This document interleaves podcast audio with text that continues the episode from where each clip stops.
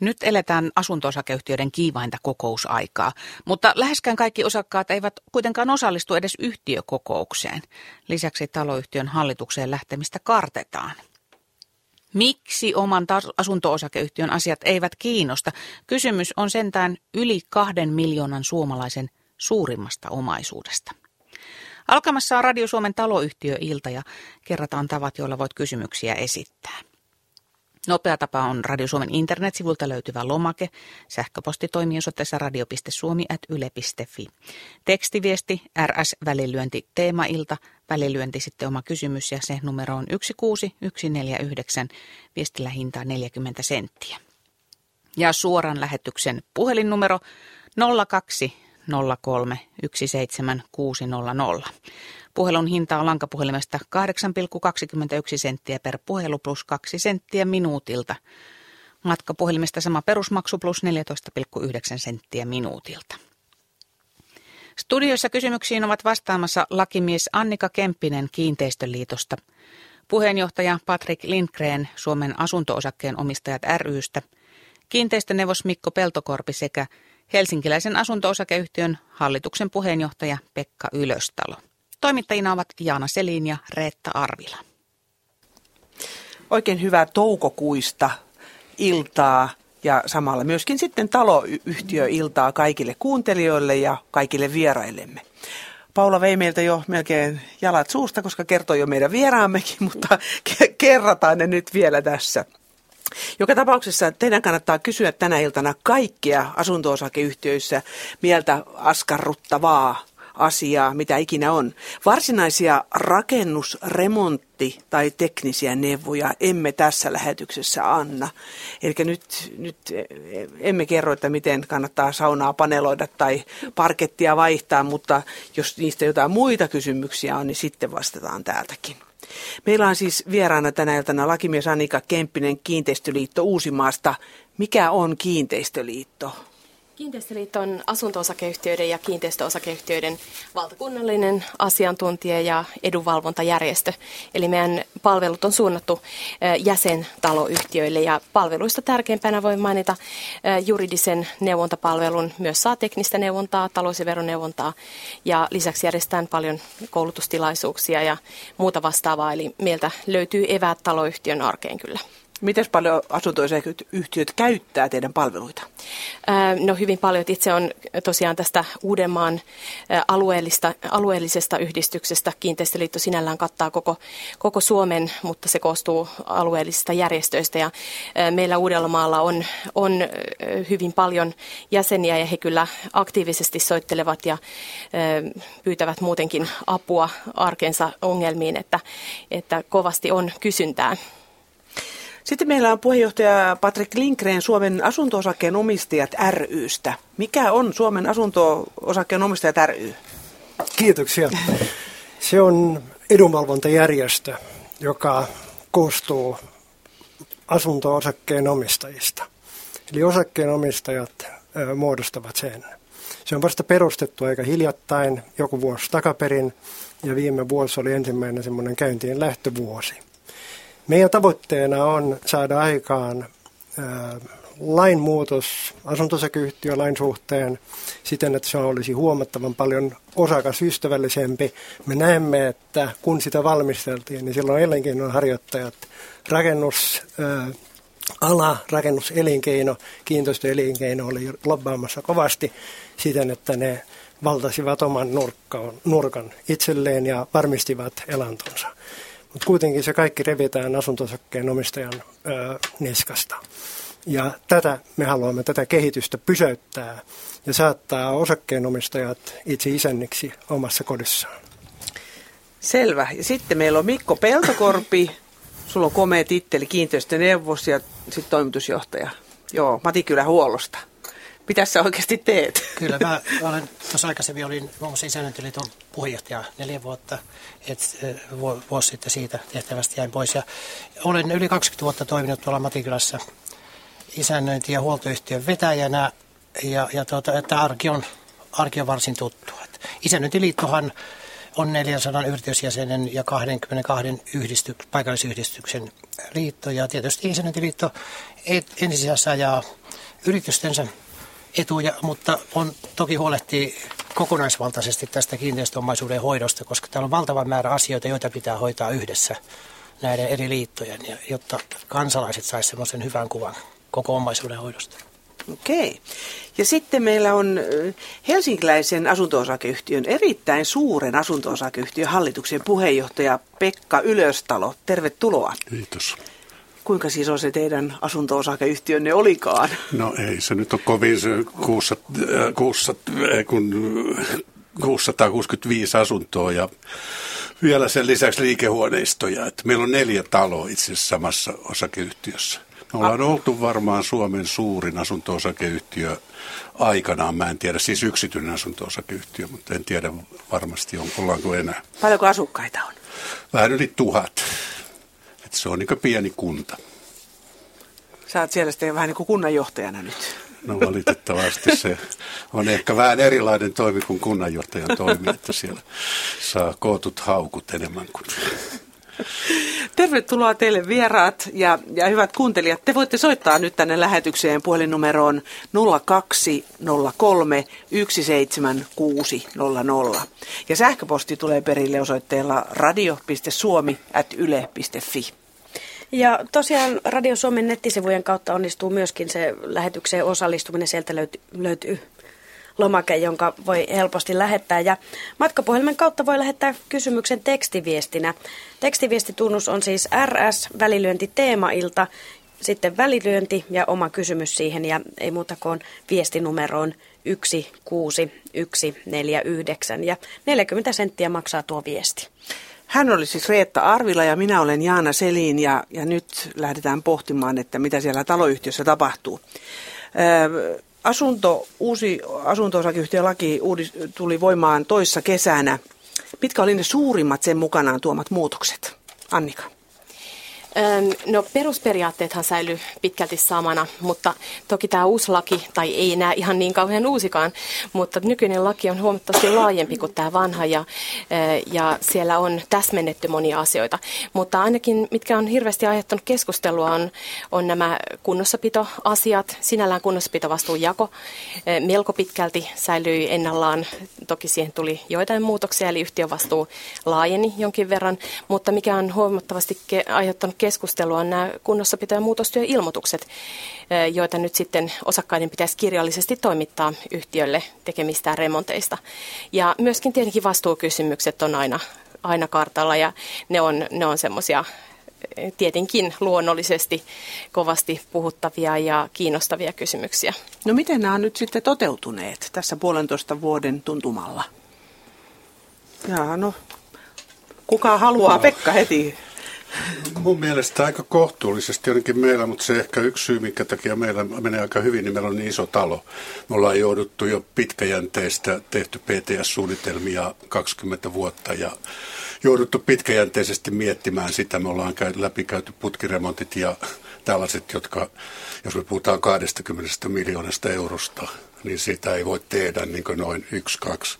Ja minusta tämä laki on kyllä tukenut aika paljon meidän tätä toimintaa. Et toki näitä, mitä Annika äsken sanoi, näitä tämmöisiä alkuharmeja oli aika paljon, että mistä pitää ilmoittaa ja niistä oli vaihtelevaa tietoa, mutta minusta ne on nyt isännöitsijätoimistojen, sanotaan kohtuullisen toiminnan seurauksena aika lailla vakiintunut ja ihmiset tietää sen. Mm, Mikko? Niin mun mielestä tätä laki loppujen lopuksi sitä, siellä, missä hyvin toimittiin, niin se ei sitä arkea ole merkittävästi muuttanut. Mutta siitä tuli ehkä tiedotusvälineissä väärä kuva sen toimivuudesta. Kun laki tuli voimaan, niin arjen toiminteita ei ollut rakennettu. Ei ollut siis esimerkiksi remontti-ilmoitusmenettelyä, korjaustarveselvityksistä ei ollut arjessa puhuttu. Ja silloin lähdettiin isännöintiyritysten toimesta niin kuin viemään asioita eteenpäin. Ja totta kai siellä on valtavia eroja ja silloin tuli sellaisia ylilyöntejä suuntaan jos toiseen. Et kaiken kaikkiaan se on jämäköittänyt, tuonut, tuonut tämän, tähän omaisuudenhoitoon ihan erilaista otetta, korjaustarveselvityksiä, jos ei minimitasolla tehdä, niin kuin laki edellyttää, että, että meillä esimerkiksi on tehty vuosia, vuodesta 2000 lähtien jo paljon paljon vaativammalla tavalla, eli kymmenen vuoden periaateohjelmat, joita on pyöritetty, niin, niin ei se sinne tuonut mitään merkittävää. Tämä muutosilmoitusmenettely oli merkittävä. Se vaati lisää resursseja, mutta mut siinä on äärimmäisen paljon hyviä asioita. Että jos se hieman maksaa, niin siinä on valtava määrä sellaisia tekijöitä, että tulevaisuudessa ei tarvitse tapella, kun ne asiat on dokumentoitu. Niin kun mennään 10-15 vuotta, niin voi sanoa, että lähestulkoon kaikki huoneistot on kertaalleen läpikäyty ja korjaukset dokumentoitu, niin ne on silloin kansissa. Mitäs mieltä Patrick on? No Patrick näkee nämä asiat laajemmin kuin pelkästään omaisuuden hoidon kannalta. Ei ole pelkästään nyt kyse kiinteistön hoidosta semmoista. Hoitakoot kiinteistö, kiinteistön hoitoliikkeet sen puolen. Asuntosakkeen omistajien kannalta on paljon suuremmista arvoista kyse. Ei, ei vain siitä panostuksesta, jonka ne ovat tehneet itse huoneistoon maksamalla itsensä kipeiksi, vaan myös siitä, että heidän pitää saada irti käyttöhyöty. Se käyttöhyöty, se on se hallintaoikeus, eli osa heidän elämästään menee hukkaan silloin, jos ää, koti ja talo on koko ajan remontin alla. Siitä syystä täytyy aina muistaa se, että se hallintaoikeus huoneistoon, se on se kaikkein arvokkain. Se on sitä varten, minkä takia on panostettu maksamalla se kova, ne kovat lunnat, että on saatu asunto. Tämä uusi asuntosakyyhtiön laki ei tuonut mukanaan parannuksia.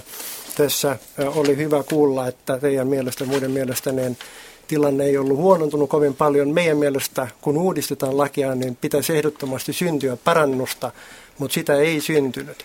Sen tavoitteita ei saavutettu syystä lainsäädännön tavoitteita ja sen johdosta niin moni asia joutuu myös käräjille.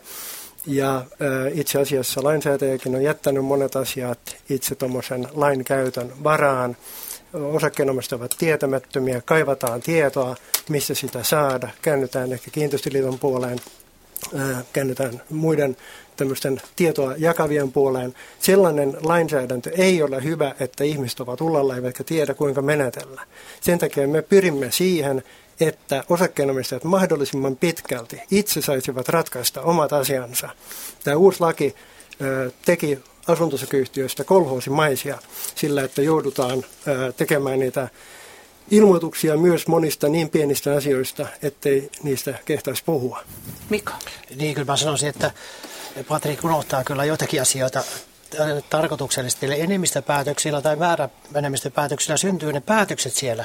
Siis ne yhtiöt itse tekevät niitä päätöksiä. Ja se, joka se ei, ei olisi demokratiaa. Niin, ja se, joka ei asuntosakeyhtiötä miellä niin tämmöisenä peruselimenä, niin, niin se mitä muuttaa omakotitaloon, siellä voi sitten ihan tehdä mitä haluaa tai olla tekemättä. Että täällä vallitsee tietyt pelisäännöt ja kyllähän tämä laki nyt turvaa niitä muita osakkaita. Ei voi olla niin, että yksilöt rupeavat siellä, vahvat yksilöt ottavat oikeuden käsiinsä. Ei, ei kyllä tämä laki antaa erittäin mm. hyvän suojan nyt niille muille. Mm. Et siinä mielessä se toimii erinomaisen hyvin. Annika. Olen kyllä Mikon kanssa tästä ihan samaa mieltä, että monissa, monissa maissa, missä ei ole samanlaista ö, järjestelmää kuin tämä suomalainen asunto-osakeyhtiö, niin ö, yhtiöissä kunnossapitotoimet ja, ja korjaukset voi ihan täysin jäädä tekemättä ja halvaantua, että kellään muulla ei välttämättä ole intressiä lähteä korjaamaan kattoa kuin sillä ylemmän kerroksen asukkaalla ja, ja putket korjataan sitten kun ne vuotaa ja vaan siltä osin kun ne vuotaa. Että kyllä tämä suomalainen asunto-osakeyhtiösysteemi ja tämä laki niin on aivan ainutlaatuisen hyvä. Niin, mitä sä nyt Patrik meinaat? No en, en tietenkään tarkoita sitä, että ei kattoa korjattaisi ja niitä asioita, jotka ovat välttämättömiä rakennuksen ylläpitämiseksi. Mutta meidän pyrkimyksenä on se, että osakkeenomistajat vastaisivat mahdollisimman paljosta, että riisuttaisiin taloyhtiöt siitä ylimääräisestä vastuusta, joka vaan maksaa ja tuottaa byrokratiaa mikä siellä on se suurin ylimääräinen vastuu sitten sun mielestä? No se suurin oikeastaan on se, että osakkeenomistajan hallintaoikeus on kaventunut tämän, tämän lain myötä siten, että ö, enemmän vastuita siirrettiin asuntosakeyhtiölle. Ja, ja tuota, siitä suuntauksesta pitäisi päästä eroon.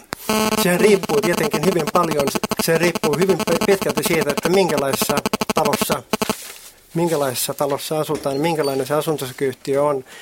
Asuntosakeyhtiön laissa ei ole onnistuttu ottamaan huomioon näitä eroavaisuuksia eri rakennusten välillä. Ja, ja se olisi ollut hyvin tähdellistä, että olisi osattu ottaa huomioon, että jotkut rakennukset on, on paritaloja, on, on, on rivitaloja ja on isoja kerrostaloja, on pieniä, on vanhoja semmoisia. Näitä eroavaisuuksia ei ole osattu ottaa huomioon tietenkin voi sanoa näin, että no se on asunto-osakkeenomistajien passiivisuudesta tai aktiivisuudesta kiinni, että saavatko ne muutettua yhtiöjärjestystä sellaiseksi, että, että, että se soveltuu siihen heidän rakennukseensa. Mm-hmm. Ja tässäkin on iso työ edessäpäin. Mä ymmärrän hyvin näitä näkökohtia kyllä, jotka tässä esitettiin, että ei voida jättää, jättää niin remballeen sitä rakennusta. Kyllä siinä tarvitaan se yhteistyötä ja Saussamme hyvin paljon arvostetaan meidän yhteistyötä Isännöintiliiton kanssa esimerkiksi. Mm-hmm. mm-hmm. No, Pekka, niin se on mun mielestä tota, vähän liioiteltua sanoa, että se, se oikeus, siis osakkeenomistaja voi tehdä hyvin vapaasti siellä kämpänsä sisällä nykyään. Ja sitä ei voi edes hallitukset estää, jos se tehdään ammattimaisesti, vaihtaa vaikka kylpyhuoneen toiselle puolelle. Ja, ja tietysti vastuita tuli pikkasen lisää taloyhtiöille, mutta sehän on vastuunjako kysymys vaan. Mä en oikein tota, Aikaisemmin tuossa oli puhetta, että joutuu ilmoittamaan hirvittävän pienistä asioista. Tämä piti varmaan paikkansa silloin, kun tämä laki tuli voimaan. Meidän ainakin keskusteltiin, pitääkö tapetoinnista, pitääkö jalkalistuja, kun vaihdetaan, pitääkö ilmoittaa. Ja musta se on kyllä järkevöitynyt nyt ihan, siis ihan arjen tasolla, että siellä ei näitä pieniä, pieniä voi tehdä ihan vapaasti näitä tämmöisiä remontteja. Kuinka paljon muuten, Patrik, teidän ry saa jäseniä? No ihan meitä on vielä kuin joitain satoja, mm-hmm. mutta me saamme, me saamme tuota, raportteja ympäri maan. Meille soittaa äärettömän paljon ihmisiä nykyisin, jotka ovat tietenkin hyvin tyytymättömiä kaikkiin semmoisiin tiedottajien, jotka ovat perinteisesti toimineet tällä alalla.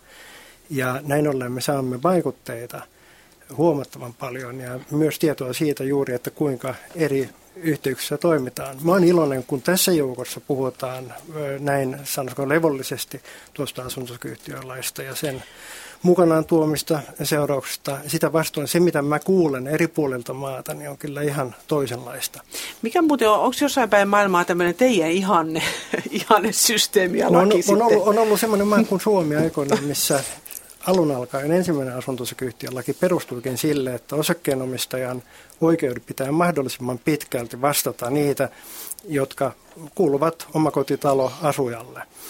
Ja, ja, ja sille itse asiassa eduskunnassa silloin, kun ensimmäistä lakia säädettiin, niin lakivaliokunta lausui tämän asian mietinnössään. Että se oli suomalainen tavoite, koska tiedetään, että suomalaiset ovat omistajia, haluavat määrätä omassa kodissaan olla isäntiä siellä. Tosi meillä on kyllä ja, paljon niitä omakotitaloja, eikä, mitä Mikkokin sulle suositteli eikä, eikä, eikä, eikä vuokran, olla enemmän nykyisin kuin vuokralaisia tai jotain loisia ö, omassa asunnossaan. Monet ihmiset kokee asian tällaiseksi. No niin, ja sitten viesteihin. Niin, mä oon tässä yrittänyt päästä jo väliin, mutta no, keskustelu on jo mennyt, joo, mennyt no, pidemmälle. Nyt on, mutta nyt, nyt on mun vuoro. tota, puhuttiin noista isoista remonteista, niin täällä useammassa viestissä niin, niin vähän tästä yhdenvertaisuudesta kysellään.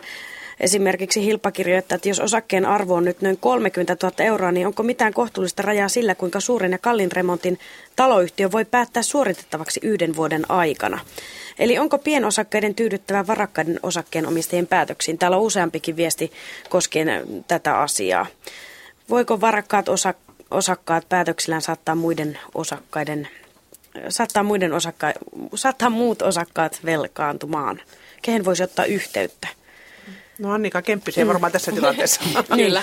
Eli tietenkään tästä nyt ei ilmene se, että, että minkä tyyppisistä hankkeista siellä on kyse siellä yhtiössä. Että totta kai pitää aina pitää mielessä se, että vastikevaroja voidaan toteuttaa vain semmoisia tarpeellisia ja sen yhtiön toimintaan liittyviä hankkeita. Ja, mutta silloin, jos kyse on jostain todella, todella välttämättömästä korjaushankkeesta, niin kyllähän se on silloin vaan pakko tehdä ja silloin siihen ei, ei niin suoranaisesti liity mitään kohtuullisuusnäkökulmia. Että tämmöiseen tilanteeseen voidaan päätyä, jos on pitkään pitkään, pitkään jätetty asioita tekemättä. On tullut sitä korjausvelkaa ja sitten yhtäkkiä joudutaan tekemään samaan aikaan julkisivuremonttia ja putkiremonttia. Silloin on tavallaan asuttu halvalla pitkän aikaa ja se kostautuu sitten myöhemmin. Tämä voi olla yksi, yksi tausta tämmöisille korkeille kustannuksille, mutta silloin jos on välttämättömiä kunnossapitotoimenpiteitä, niin eihän siinä auta muu kuin niitä tehdä. Hmm. Pekka Meidän tällaista kokemusta melkein 20 miljoonan euron putkiremontista ja sehän on yksi hyvin tyypillinen, josta tulee aikamoinen määrä. Neljä kohti neljä, neljä puolisataa silloin sitä muutama vuosi. Ja eihän se ole niin, että jotkut varakkaat päättäisi siitä. Kyllä siinä yhtiön hallitus joutuu käytännössä miettimään aika pitkään sitä rahoitusta, lainoja. Meidän putkiremontti on 25 vuotta. Ei se tule yhtäkkiä ja sulla on mahdollisuus maksaa se heti pois, jos olet varakas tai nykyisillä 2 prosentin lainakoroilla, niin se on aika kohtuullista maksaa se pitkän päälle. Ja mun mielestä hallitusten, eikö uudessa asuntossakin laissakin on velvollisuus hallituksen etsiä tällaisia kohtuullistamisrahoitusmahdollisuuksia ja me yksinkertaisesti kilpailutettiin jopa rahalaitokset. Mm, kyllä. Ja niin. Mikko vielä? Niin, joo, tämä siis kaikki oikeastaan se riskienhallinta, että yksilön pitää, se kun muuttaa asuntosakeyhtiön, niin pitää tarkkaan niin miettiä, että mitä hän siinä saa ja mi- mihin hän menee osalliseksi. On oikeuksia ja velvollisuuksia. Ja kun puhutaan näistä korjauksista, niin siis tietoisuus täytyy olla siitä, että yhtä hyvä päätös se, ettei tehdä mitään tai korjataan jotain.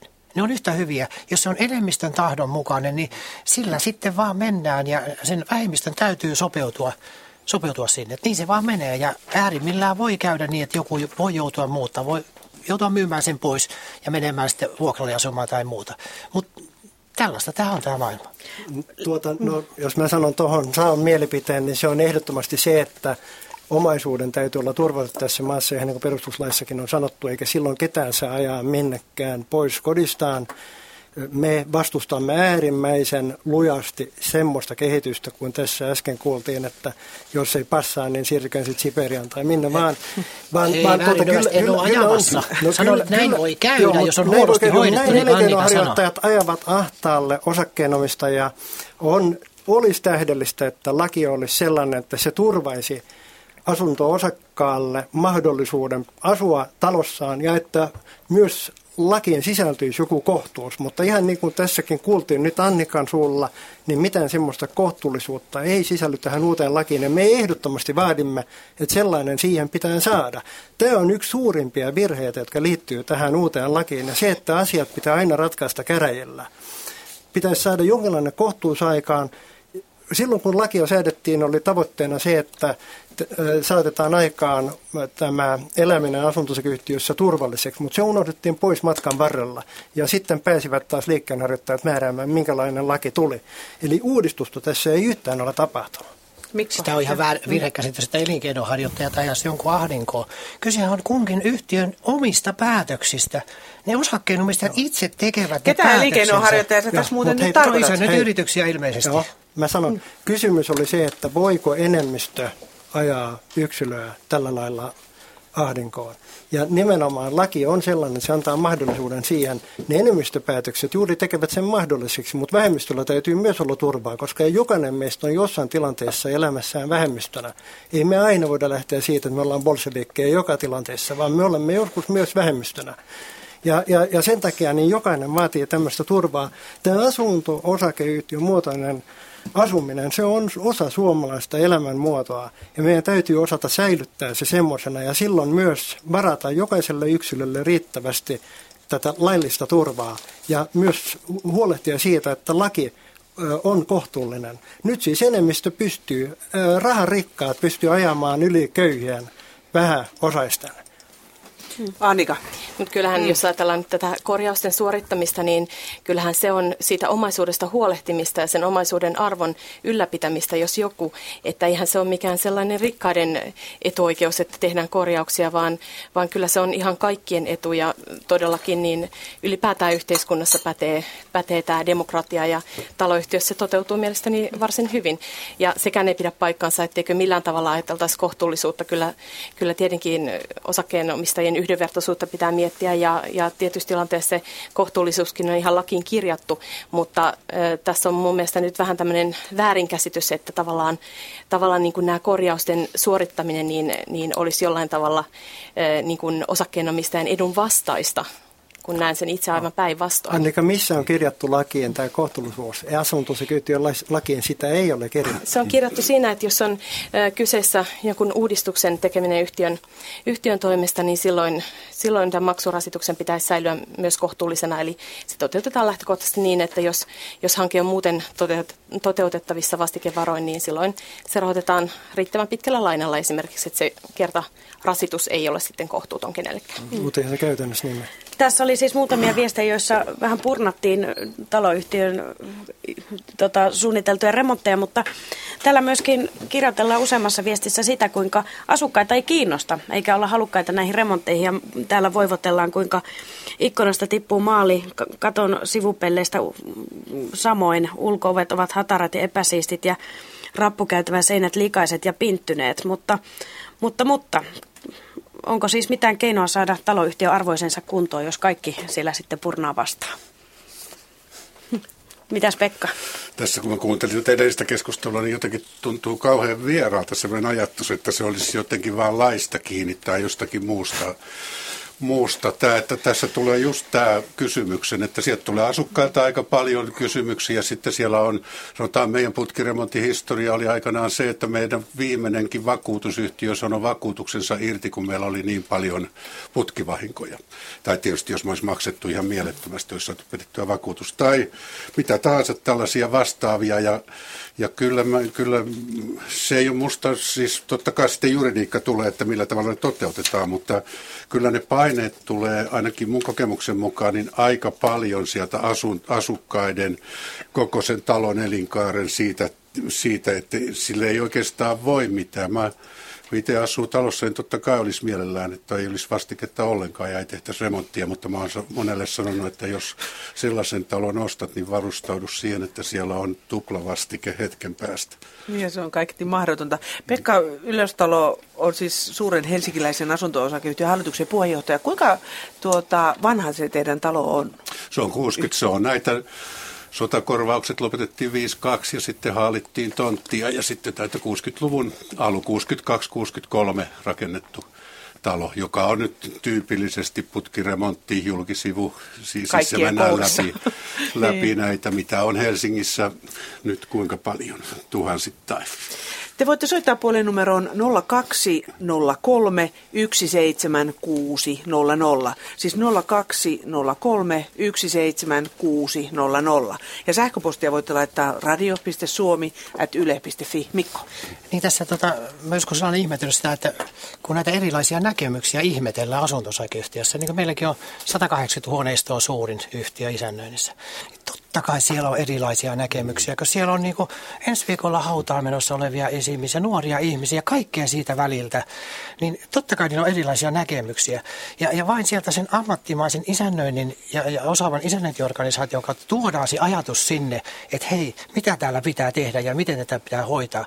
Ja sitten omistajat itse niin linjaa sen, että hoidetaanko näin vai tehdäänkö noin. Et pitää olla erilaisia näkemyksiä, mutta pitää löytää se konsensus. Ei mekään juntata eikä me ajeta mm. mitään, mutta meidän velvollisuus on tuoda esiin niitä asioita, koska meidät on omaisuudenhoitajaksi siihen palkattu. Jos ei me sitä tehtäisi jonain päivänä, meillä on asiakkaat, jotka on 40 vuotta ollut meillä. Jonain päivänä joku tulee sanomaan, että hei, tämä mökki on ihan, ihan tätä rapakunnossa, että ettekö te ole ainoa, ainoana ammattilaisena ollut tässä mukana, että on, onko teillä joku vastuu tästä? Kyllä me on ainakin toimittu niin, että me on asiapapereilla pystytään osoittamaan, että me on esitetty erilaisia asioita ja yhtiöt itse päättävät, tekevätkö vai eivätkö tee mitään. Ja se on aina se päätös siellä yhtiössä. No niin, ja mennäänkin sinne yhtiöön, eli mennään yhtiökokoukseen. Nyt on ajankohtaista monissa asunto tämä, tämä tuota, vuoden yhtiökokous tai vuoden toinen tai kolmas yhtiökokous, miten niitä nyt sitten, montako niitä pidetäänkin.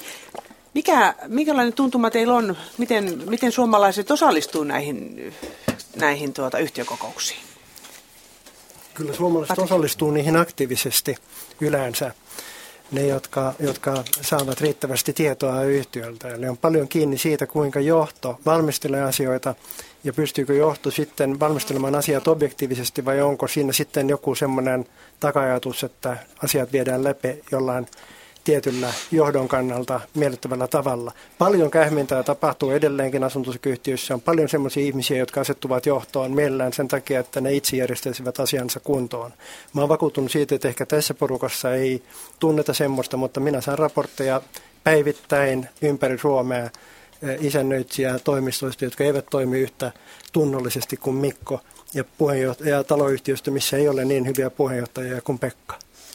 Mutta hallitus, yhtiökokoushan sen, meinaatko, että siellä juntataan sitten läpi sellaisia hallituksia, että... No, no nimen, että tota, nimenomaan, nimenomaan. Tässä tämä asuntosakeyhtiö on kuin peilikuva kaikkein korruptuneimmasta Suomesta. Uhuh.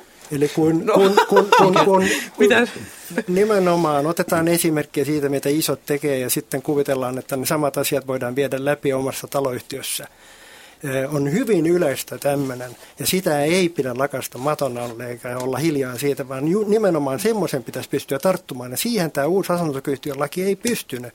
Olisi tehty mieluummin semmoinen esimerkiksi saatu tuo korjaustarveselvitys sellaiseen velvoittavaan muotoon, mutta nyt se koko hanke vesitettiin siten, että siitä ei ole miksikään pelkästään johto esittelee sen joka vuosi, eikä ole yhtään siitä sen kummemmin vastuussa. Oliko tähän liittyen? No kyllä, itse asiassa muutama Joo. viesti on tullut tästä, tästä asiasta. Täällä muun muassa todetaan, että mikä on taho, johon voi kannella asiattomasta isännöitsijästä. On jo, olen jo lähes vuoden pyytänyt isännöitsijältä, että, että lukko korjataan ja hänellä ei siis mene ovi, ovi lukkoon ollenkaan ja edelleenkään ei ole mitään tapahtunut. Taloyhtiön puheenjohtaja ei isännöitsijä moiti, hän teetättää itselleen korjauksia edukseen taloyhtiön laskuun. Hyvä veliperiaate hmm. toimii. Ja täällä toisessa todetaan siten, että että taloyhtiön puheenjohtajalle kustannettiin jo aiemmin myös kylpyhuoneen remontti mielestäni ilman perusteita. Hän tässä siis kertoo omasta tapauksestaan myös tässä yhteydessä. Et kyllä tässä Joo. nyt ainakin muutama viesti oli tähän aiheeseen. No niin, nyt tullut. sitten Annika ja Mikko mm. seuraavaksi. Mm. Joo, kyllä varmasti siis se on ihan varma, että, että on paljon ammattitaidottomia isännöitsijöitä, on paljon hallituksen jäseniä, jotka eivät tiedä vastuita ja eivät tiedä, miten pitää toimia, ehkä jopa vilpillisesti toimivat väärin.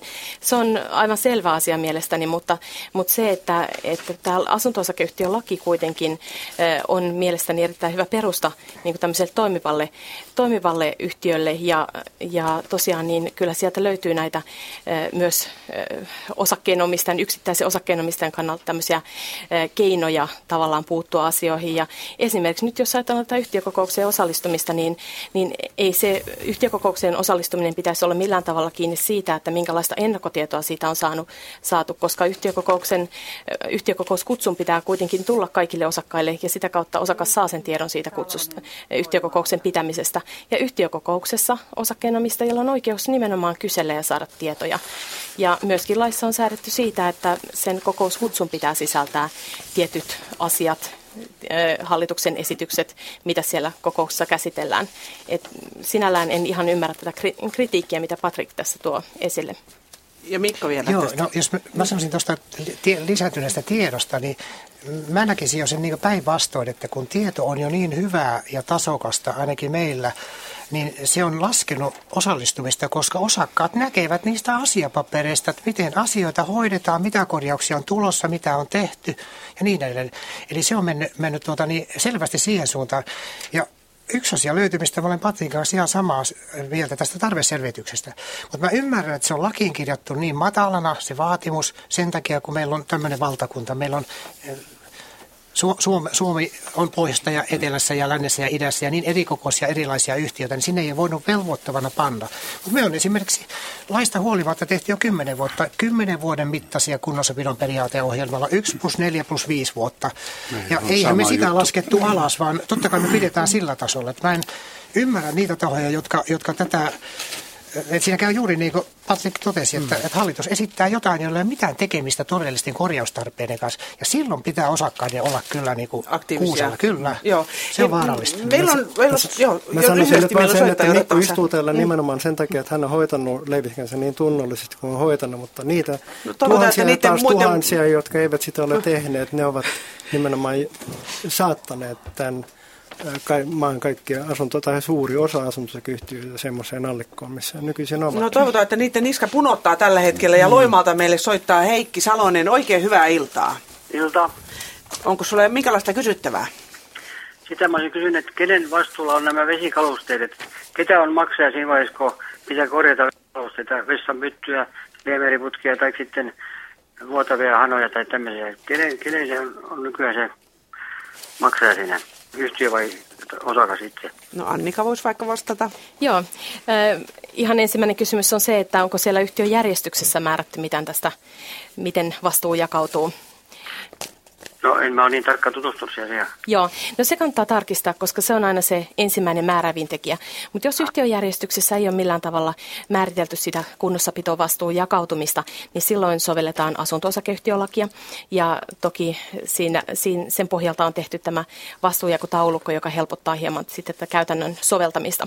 Ja todellakin niin niin nämä vesikalusteet, jos puhutaan nyt WC-pytystä, hanoista ja muuten tämmöistä vesi- ja viemärijärjestelmistä, eli putkista ja, ja niihin liittyvistä osista, niin e, kuuluu yhtiölle.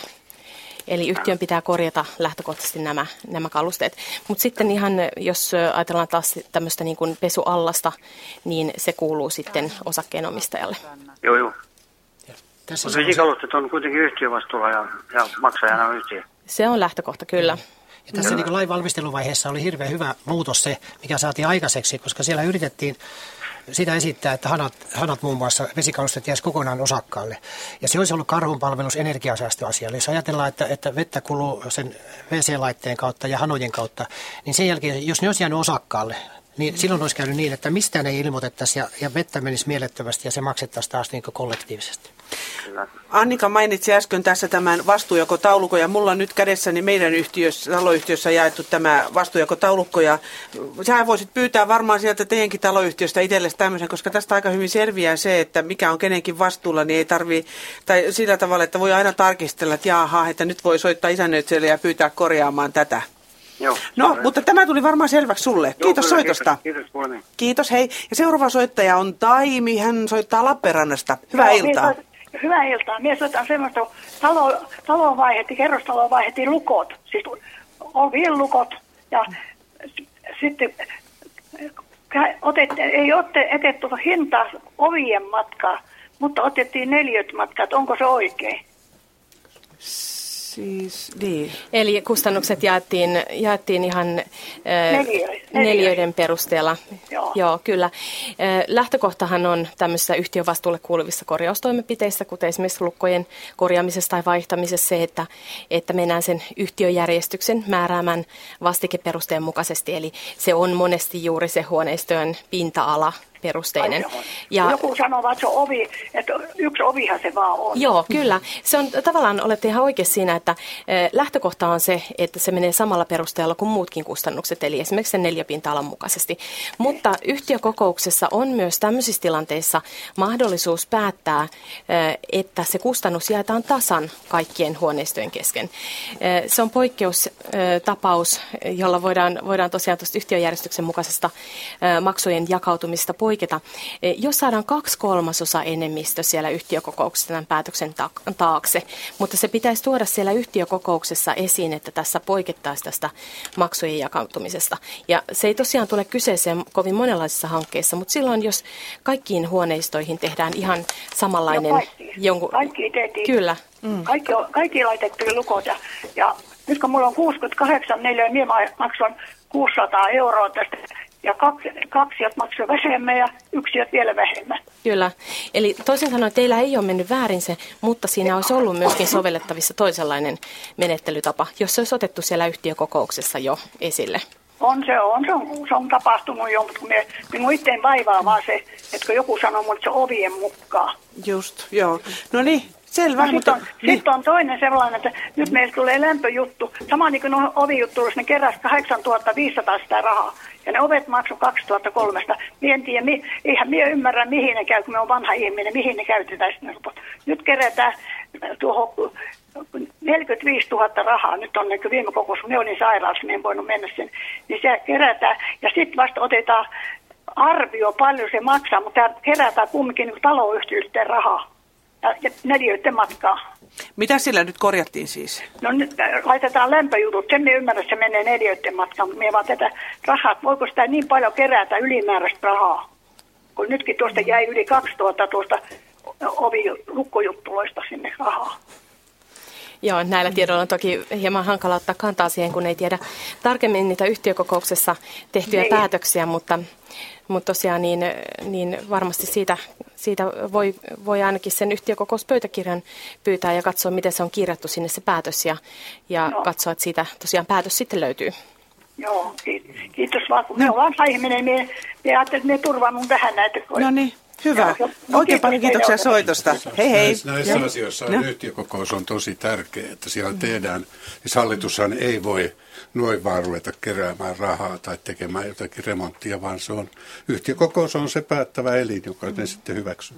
Mutta se edellyttää myös sitä, että on valmisteltu sitä yhtiökokousta mm. siten, että on tiedotettu riittävästi osakkeenomistajille että ei ole semmoista tiedon ylivaltaa tuolla johdolla, joka vaan istuu sitten ja pitää sitä yhtiökokousta tavallaan kun pässissä johdet, tota, narussa johdettua pässiä tai jotain tämmöistä, vaan että että, että yhtiökokous on aktiivinen. Osanottajat tietävät, mistä keskustella ja mitä käsitellä, mitä jokaiseen ehdotukseen sisältyy, mitkä ovat peru, ne, ne, ne, että niillä on, ne on samalla tasolla kuin johto.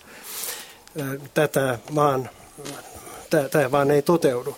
Ja lain pitäisi olla sellainen, että se toteuttaisi sen, tekisi sen mahdolliseksi. Että ei, ei syntyisi päätöstä, jos ei oltaisi sitä päätöstä valmisteltu riittävän hyvin silloin jos mahdollisesti pitäisi jyrät. vaihtaa. No, niin, nimenomaan. Pääsit vaihtoon. Niin, mä muistuttaisin siitä vaan, että saa sitä fiksusti toimia ilman lakiakin. Ei se laki ole este sille fiksulle toiminnalle. Että se pitää siellä yhtiössä, se on osakkeenomistajien itsensä ryhdistäydyttävä siihen, että ne panee sen hallinnon sellaiseen kuntoon, että se toimii. Juuri näin, eihän se tarvi... laki siellä, ei siellä laki, tee mitään, ei vaan laki on ihan se on mm. työelämässäkin tessi. Kyllä, eihän tessi ole määrää minimipalkat, mutta kukaan ei saa ketään töihin minimipalkalla. Ja samahan se on tässäkin, että tämä tarveselvitysasia pitää saada niin aivan eri tasolle. Että mm-hmm. sen pitää selkeästi ohjata. Niin mä sanoin, että meillä se toimii, kun ne päätetään yhtiökokous, ne on päätetty vuosia ja yhtiökokous hyväksyy ne, ne liitetään isännöitsijätodistuksen oheen, mm-hmm. niin on kumma, ettei se tieto mene myyjälle ja ostajalle sitten riittävänä. Mm-hmm. Se toimii erinomaisen hyvin, että tämä pitäisi saada tästä tämä minimiajattelu pois, että tehdään laivaativa minimitarveselvitys, että jotain paperille, siitä pois ja ihan tasokkaammat niin. konstit, niin tulee omaisuus. No, no, ihmiset no, aktiivisemmiksi. Joo, ja niin. osakkeenomistajat no, itse ihan, sama, ihan samaa mieltä, ihan samaa mieltä, mutta kyllä laki kuitenkin on sen köyhän turvana. Ja mitään lakia tässä maailmassa ei tarvittaisi, Reeta jos, haluaa jos olisi niin että enemmistö tekisi kaikki viisaammat päätökset. Annetaanpa Reetalle no niin, puheenvuoro. No niin, joo. Niin, ei kun, nimittäin nämä liittyy noihin äskeisiin puheluihin, no. ennen kuin mennään niistä liian kauas. Okay. Kun puhuttiin siitä, että kuka maksaa ja mitä, mutta täällä on useampi tapaus tämän tyyppinen, että, että osa osakkaista on remontoinut jotakin vuosia sitten – ja silloin päätetty, että esimerkiksi vesieristeitä ei yhtiö maksa. Mutta sitten nyt muutama vuosi sitten on tehtykin päätös, että vesieristeet maksetaan. Ja sitten nämä, jotka ovat tehneet nämä remontit jo aiemmin, niin he ovat tavallaan jääneet nuolemaan näppejään korjanneet omalla rahalla. Eli tota, niin, voiko takautuvasti takautuvasti yhtiö joutua maksamaan tämän tyyppisen remontteja. Täällä on myös toinen esimerkki, että 60-luvulla rakennettu 30 huoneiston rivitaloyhtiö velvoitti vuonna 2002 osakkaita, joilla oli vielä alkuperäiskuntoinen kylpyhuone, 14 kappaletta, niin remontoimaan kylpyhuoneensa, koska vesieristeenä toimineet alkuperäiset muovivatot olivat tiensä päässä. Kymmenen osakasta noudatti velvoitetta, viimeisin remontoitiin 2010 ja he, nämä kymmenen osakasta teettivät remontit omalla kustannuksella ja 2011 loput neljä kylpyhuonetta saneerattiin kokonaisuudessaan yhtiön kustannuksella. Onko yhtiö velvollinen hyvittämään näille kymmenelle osakkaalle, jotka noudattivat tätä velvoitetta? Kuulostaako tämä vähän Joo, siis kyllä lähtökohtaisesti tämmöinen hyvitysvelvollisuus on.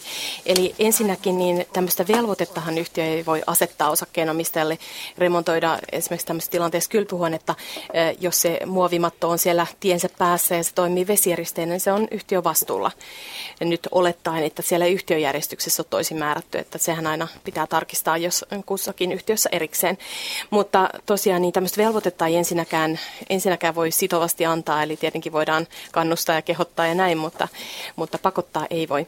Ja jos nyt on tosiaan se tilanne, että nyt sitten jälkikäteen yhtiössä on päätetty, että kaikki loput remontoidaan yhtiön kustannuksella, niin silloin, jos tässä vaiheessa katsotaan, että yhtiölle on aiheutunut säästöä siitä, että osa on tehnyt se omalla kustannuksellaan, niin kuin varmasti on, mm-hmm. niin silloin on velvoite hyvittää ja toisaalta osakkeenomistajalla oikeus saada, saada hyvitystä siitä omatoimisesti tekemästään remontista, jos se laadullisesti vastaa sitä, mitä, mitä hyvä rakennustapa edellyttää.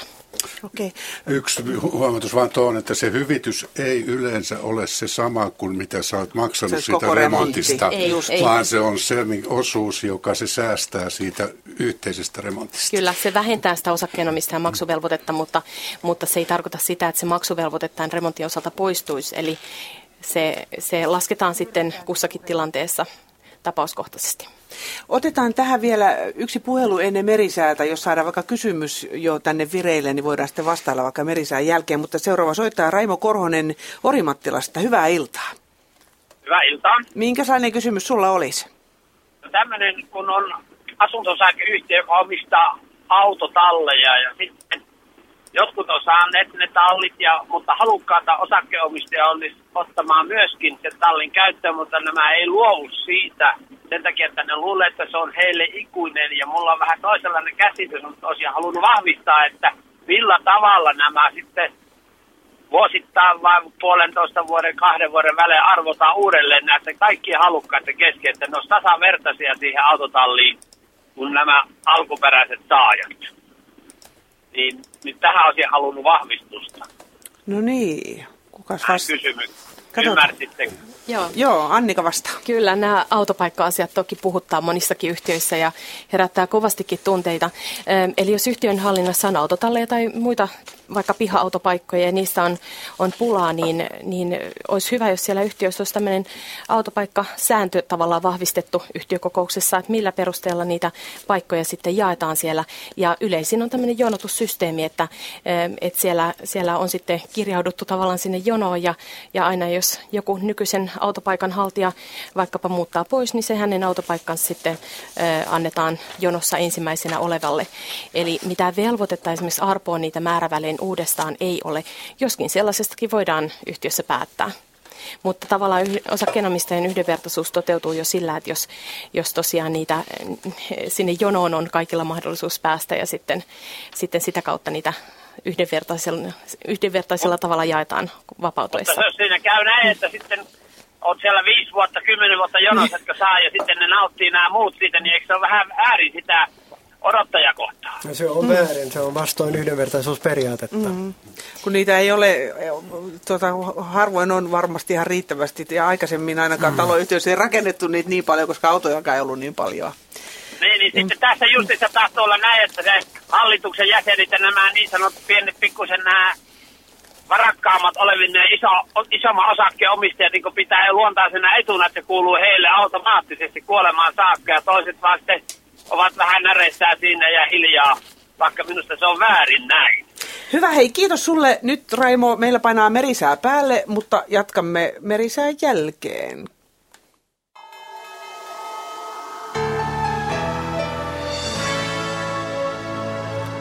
Säätiedotus merenkulkijoille kello 18.50 alkaa kovan tuulen varoituksella. Pohjois-Itämeren länsiosa, Ahvenanmeri, Selkämeri ja Merenkurkku, etelätuulta 14 metriä sekunnissa. Huomautus veneilijöille, Pohjois-Itämeren itäosa ja Saaristomeri, etelätuulta 11 metriä sekunnissa. Toistan varoitukset, Pohjois-Itämeren länsiosa, Ahvenanmeri, Selkämeri ja Merenkurkku, etelätuulta 14 metriä sekunnissa. Huomautus veneilijöille, Pohjois-Itämeren itäosa ja Saaristomeri, etelätuulta 11 metriä sekunnissa. Suomen eteläpuolella oleva korkeapaine liikkuu koilliseen ja vahvistuu. Britteinsaarten ja Skandinavian välillä oleva matalapaine liikkuu pohjoiseen. Eteläinen ilmavirtaus voimistuu. Odotettavissa huomisiltaan asti Suomenlahti heikkenevää lounaistuulta, iltayöllä suunnalta vaihtelevaa tuulta yhdestä viiteen metriä sekunnissa. Aamuista alkaen vähitellen voimistuvaa etelän ja kaakon välistä tuulta, päivällä 4-9 metriä sekunnissa. Enimmäkseen hyvä näkyvyys, lännessä paikoin utua tai sumua. Pohjois-Itämeren itäosa ja saaristomeri, etelän ja kaakon välistä tuulta 3-8 metriä sekunnissa, huomenna voimistuvaa iltapäivällä etelätuulta 6-11 metriä sekunnissa, paikoin utua tai sumua, muuten enimmäkseen hyvä näkyvyys. Pohjois-Itämeren länsiosa ja Ahvenanmeri, vähitellen voimistuvaa etelänpuoleista tuulta, yöllä 6-11, päivällä 9-14 metriä sekunnissa, paikoin utua tai sumua, huomenna paikoin sadekuuroja. Selkämeri ja merenkurkku, Vähitellen voimistuvaa etelän puolesta tuulta yöllä 5-10, päivällä 9-14 metriä sekunnissa. Enimmäkseen hyvä näkyvyys, huomenna lounasta alkaen sadetta. Perämeri, etelän ja lounaan välistä tuulta huomenna enimmäkseen etelätuulta 5-10 metriä sekunnissa. Enimmäkseen hyvä näkyvyys, huomenna päivällä lounasta alkaen sadetta. Ja Saimaa, suunnalta vaihtelevaa tuulta 1-5 metriä sekunnissa. Yöstä alkaen vähitellen voimistuvaa etelänpuoleista tuulta, iltapäivällä 4-9 metriä sekunnissa. Enimmäkseen hyvä näkyvyys. Odotettavissa keskiviikkoillasta torstai-iltaan Suomenlahti yöllä etelätuulta, torstaina päivällä lounaistuulta alle 10 metriä sekunnissa. Pohjois-Itämeri, Ahvenanmeri, Saaristomeri ja Selkämeri etelänpuoleista tuulta yöllä alle 14 metriä sekunnissa, torstaina päivällä enimmäkseen alle 10 metriä sekunnissa. Merenkurku ja perämeri heikkenevää etelänpuoleista tuulta yöllä alle 10 metriä sekunnissa, torstaina päivällä enimmäkseen heikkoa suunnaltaan vaihtelevaa tuulta. Sää rannikkoasemilla tänään kello 18. Haapasaaressa lämpöasteita 7, tuuli lännen ja lounaan väliltä 4 metriä sekunnissa, selkeä ja näkyvyys 45 kilometriä. Kotkarankki 7, lounas 2, Orengrund 8, lounas 4. Emäsalo 9, länsi-lounas 7, Kalpodagrund 7, länsi 7. Eestiluoto, lounas 5, Harmaja 8, lounas 7, selkeää 45, Mäkiluoto 8, länsi-lounas 6, Bokasär 9, länsi 4, selkeää 40, Jussarö 8, länsi-lounas 2, selkeää 40 kilometriä. Hankotuliniemi 8, lounas 2, Russarö 8, lounas 2, Veenö 9, etelä-lounas 3, Uuttöö 8, etelä-lounas 5, selkeää 35, Buuksär 6, etelä 6, Ristnan tiedot puuttuvat, Gotska Sandön 10, Etelä-Kaakko 5, näkyvyys yli 50 kilometriä. Rajakari 9, Etelä 7, Fagerholm 7, Etelä-Kaakko 3, Kumlinge 11, Etelä 5, selkeää 45, Nyham 6, Etelä 8, yli 50. Märket 6, Etelä-Kaakko 9, Isokari 8, Etelä 6, selkeää 40, Kylmäpihlaja 8, Etelä-Lounas 7, Selkeää 40, Tahkoluodon tiedot puuttuvat, Kristinan kaupunki Karhusaari 10, Etelä-Lounas 5, Bredsäret 6, Lounas 6, Strömingsbodan 5, Etelä-Lounas 4, Valassaaret 9, Etelä-Lounas 3, Kallan 6, Länsi 3, Tankkar 8, Länsi-Lounas 5, Selkeää yli 50 kilometriä.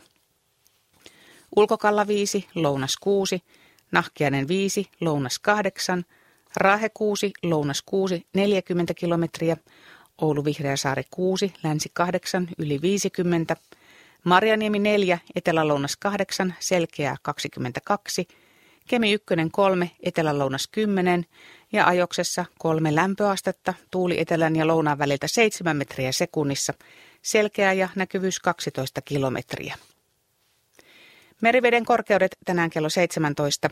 Kemi miinus 7 senttimetriä, Oulu miinus 8, Raahe miinus 9, Pietarsaari miinus 11, Vaasa miinus 10, Kaskinen miinus 11, Mäntyluoto miinus 12, Rauma miinus 11, Turku miinus 16, Föglö miinus 15, Hanko miinus 14, Helsinki miinus 10 ja Hamina miinus 3 senttimetriä.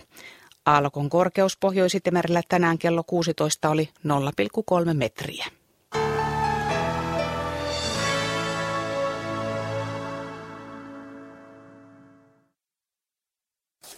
Ja täällä jatkuu taloyhtiöilta. Tässä oli sähköpostiin tullut useampikin kysymys siitä, että ihminen on osan vuotta kesämökillään useamman kuukauden ja, ja sitten jotkut olivat jossain Teneriffalla osan vuotta ja, ja kyselivät sitä, että joutuuko maksamaan vesimaksua tältä ajalta, kun ei siellä kerran ole käyttämässä sitä vettä, että siellä on asunto ihan tyhjänä. Joo, tämä on varsin usein kysytty kysymys meiltäkin ja, ja lähtökohta on se, että jos siellä yhtiöjärjestyksessä on määrätty, että, että vesimaksua pitää maksaa huoneistossa asuvien henkilöiden lukumäärän mukaan, niin kyllä se on silloin se lähtökohta, että vaikka olisi jossain kesämökillä pari kuukautta, niin kyllähän siellä huoneistossa silti asutaan, että ei sitä asumista mihinkään muuta. Että kyllä se on se vesimaksun, vesimaksun määräytymisen peruste nimenomaan se, että siellä asutaan. Mutta sitten tietenkin, jos on hyvin pitkäaikaisia poissaoloja tai sitten jopa niin, että muuttaa kirjoille muualle, niin silloin tietenkin se tilanne voi olla erilainen. Eli että, että jos vaikka vuodeksi, vuodeksi lähtee jonnekin, esimerkiksi perheenuori lähtee vaihto-oppilaaksi Amerikkaan vuodeksi ja hän ei käy kertaakaan sinä aikana kotonaan, niin kyllä silloin on ihan peruste olla perimättä sitä tai, tai pitäisi olla perimättä sitä pesimaksua. Siis tämän yhden henkilön osalta? Yhden henkilön osalta, Mutta kyllä. jos sieltä on koko asunnosta ollaan mm. pois esimerkiksi puoli vuotta, niin mitä sitten? Mutta eihän sitä käytännössä tehdä, vaan mm. tässähän kyllä niitä peritään sittenkin, mutta jos haluttaisiin haluttais tota selviytyä tämmöisessä tilanteessa, niin silloin osakkaiden pitäisi olla niin aktiivisia, että lähtisivät muuttamaan yhtiöjärjestystä sellaiseksi, että ihminen voi olla poissa ja häneltä sitten jätetään perimättä sen aikaa, kun on poissa, mutta pitää olla säännöt, joita noudattaa siinä suhteessa eksaktiset tarpeet. Mutta miten sitten, kun nyt on aika paljon tullut asunto-osakeyhtiöihin näitä, näitä tuota vesimittareita asuntokohtaisia, niin ja siinä maksetaan kai kulutuksen mukaan. Kyllä, kyllä. eli se on kyllä ehdottomasti niin kuin, ainakin juridiselta kannalta niin kuin suositeltavampi kuin se, että kyttäillä naapuria, että koska se on siellä ja koska se ei ole siellä ja onko siellä nyt vieraita vai, vai eikö ole. Tosin en tiedä sitten tekniseltä kannalta on kuullut vähän palautetta, että ne ei välttämättä aina toimi ihan toivotulla tavalla ne vesimittaritkaan, mutta ainakin juridisesti se on huomattavasti helpompi kuin tämä henkilölukumäärään perustuva vesimaksu. Mm-hmm. Miten taloyhtiöltä voi vaatia oikaisua siinä tapauksessa, että asunnossa on tosiasiassa ollut 12 prosenttia liian vähän neliöitä ja näin ollen asukas on jo 15 vuotta maksanut liian paljon vastikkeita? Olemattomista neliöistä on tullut maksettua tähän mennessä tuhansia euroja. Anneli Lapista kysyy. Joo, no vastikkeitahan maksetaan yhtiöjärjestyksen mukaisesti ja, ja yleensä siellä on viitattu nimenomaan siihen yhtiöjärjestyksen mukaiseen, mukaiseen pinta-alaan, joka on sitten vastikkeenmaksun perusteena. Ja kyllä niin kuin lähtökohta on se, että sitä noudatetaan, vaikka se poikkeisikin todellisuudesta. Ja joskus varsinkin vanhemmissa yhtiöissä, niin näissä pinta-aloissakin voi olla jo sisään leivottuna jotain jyvityksiä, eli ne ei ole tavallaan alun, perin ehkä ajateltukaan olevan ihan, ihan sitten totuutta vastaavia. Hmm. Vielä lyhyesti yksi kysymys. Onko hallituksen jäsen, jäsenen varajäsen samalla tavoin vastuussa kuin varsinainen hallituksen jäsen? Hänhän osallistuu kokouksiin vain silloin, kun varsinainen jäsen on estynyt. Silloin, kun hän osallistuu, niin hän on vastuussa. Joo, ja puhutaan hallituksesta uutisten jälkeen ja hallituksen kokoamisesta ja, ja sen vastuista ja tekemisistä ja näin. Mutta nyt meille tulee tässä uutiset ja vähän urheilua ja sitten jatketaan taloyhtiöiltaa tuon, tuonne kello 20 asti.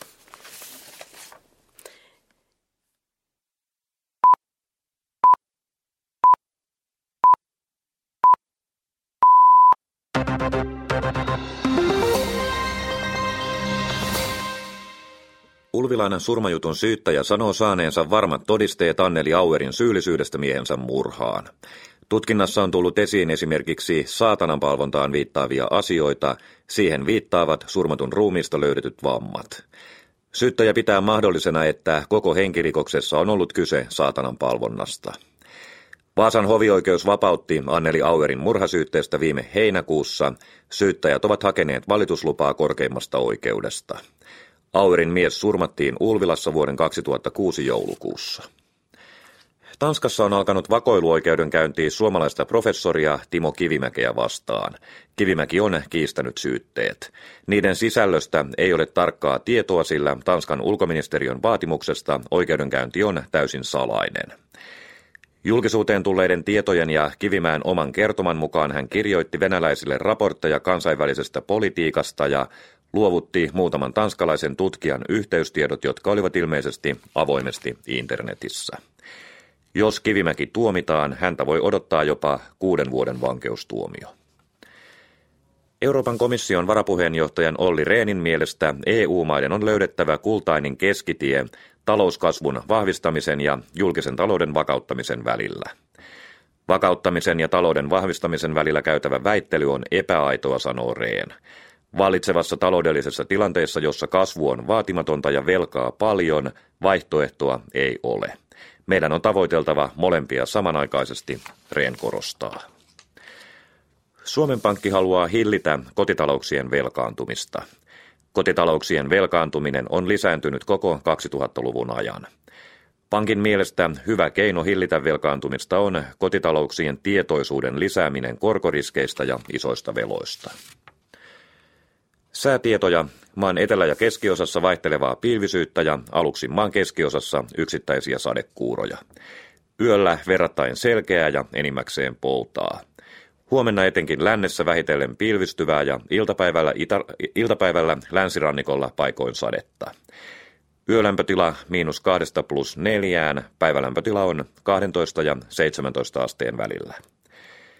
Maan pohjoisosassa selkeää tai puolipilvistä ja Lapissa aluksi yksittäisiä vesi- tai lumikuuroja, yöllä enimmäkseen poutaa. Huomenna vähitellen pilvisempää ja iltapäivällä Perämeren rannikolla monin paikoin vesisadetta.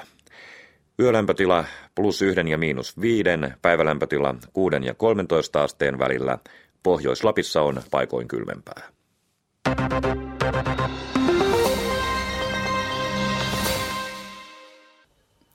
Tässä vuorossa urheiluradiolähetys katselen parhaillaan jännittävää ottelua lentopallon olympiakarsinnasta, jota pelataan Sofiassa Bulgariassa.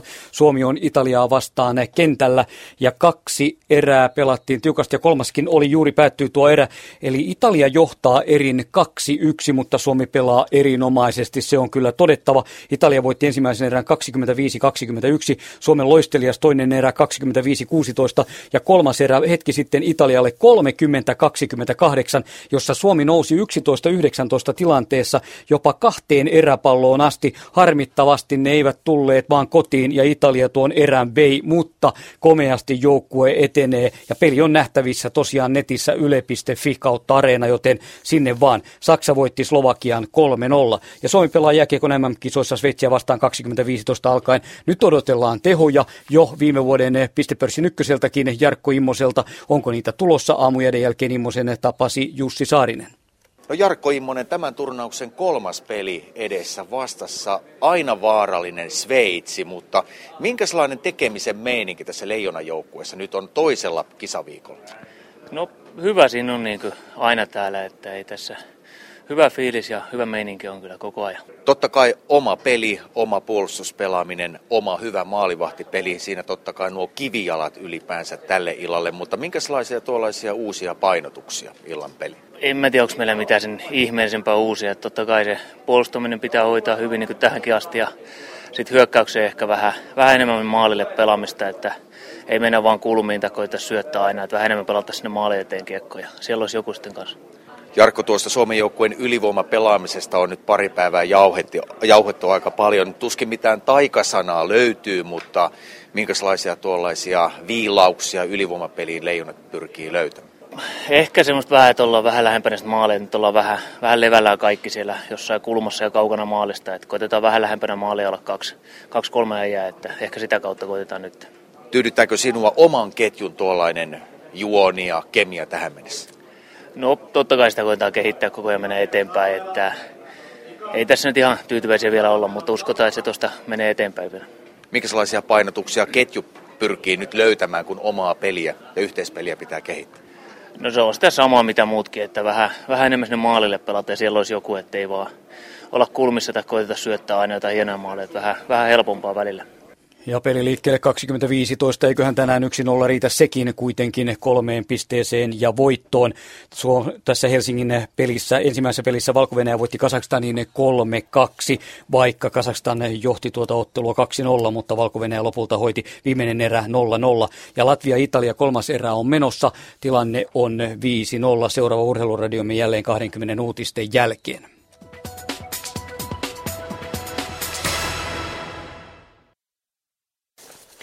Ja me jatkamme täällä taloyhtiöiltaa. Tänään puhumme asunto-osakeyhtiöiden elämästä ja kaikista tekemisistä ja mahdollisista semmoisesta. Voit osallistua lähetykseen soittamalla numeroon 0203 17600 tai lähettämällä tekstiviestin, jonka alkuun kirjoitat RS Välilyönti Teemailta Välilyönti oma kysymyksesi. Lähetä viestinumeroon 16149. Voit osallistua myös sähköpostitse osoitteella radio.suomi at yle.fi. Meillä on täällä tänään vieraana lakimies Annika Kemppinen Kiinteistöliitosta, puheenjohtaja Patrik Lindgren Suomen asunto-osakkeenomistajat rystä, kiinteistöneuvos Mikko Peltokorpi sekä helsinkiläisen asunto-osakeyhtiön hallituksen puheenjohtaja Pekka Ylöstalo.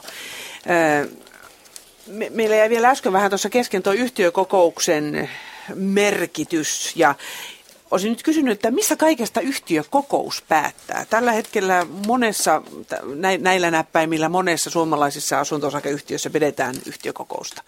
Mistä se saa päättää? Yhtiökokoushan saa päättää kaikista yhtiön tärkeimmistä asioista, ehkä pois lukien isännöitsijän valinnan ja erottaminen, joka kuuluu hallituksen yksinomaiseen toimivaltaan.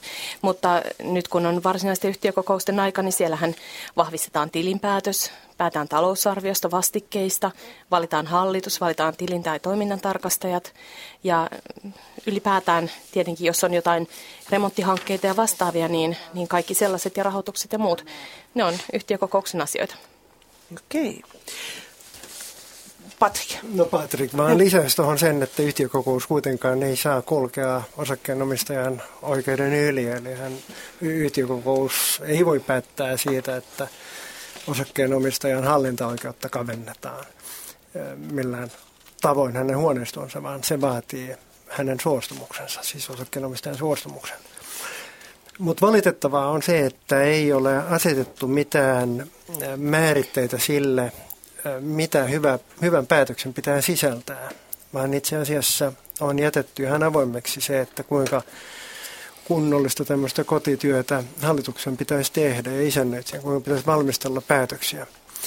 Tosin jo päätösten täytyy olla, täytyy olla tuota valmisteltu äh, suusanallisesti, mutta taustalla olevat tiedot, niin niitä ei ole tarvittu valmistella niin huolellisesti, että, että tuota, kuin, kuin näkisimme, että olisi tarpeen.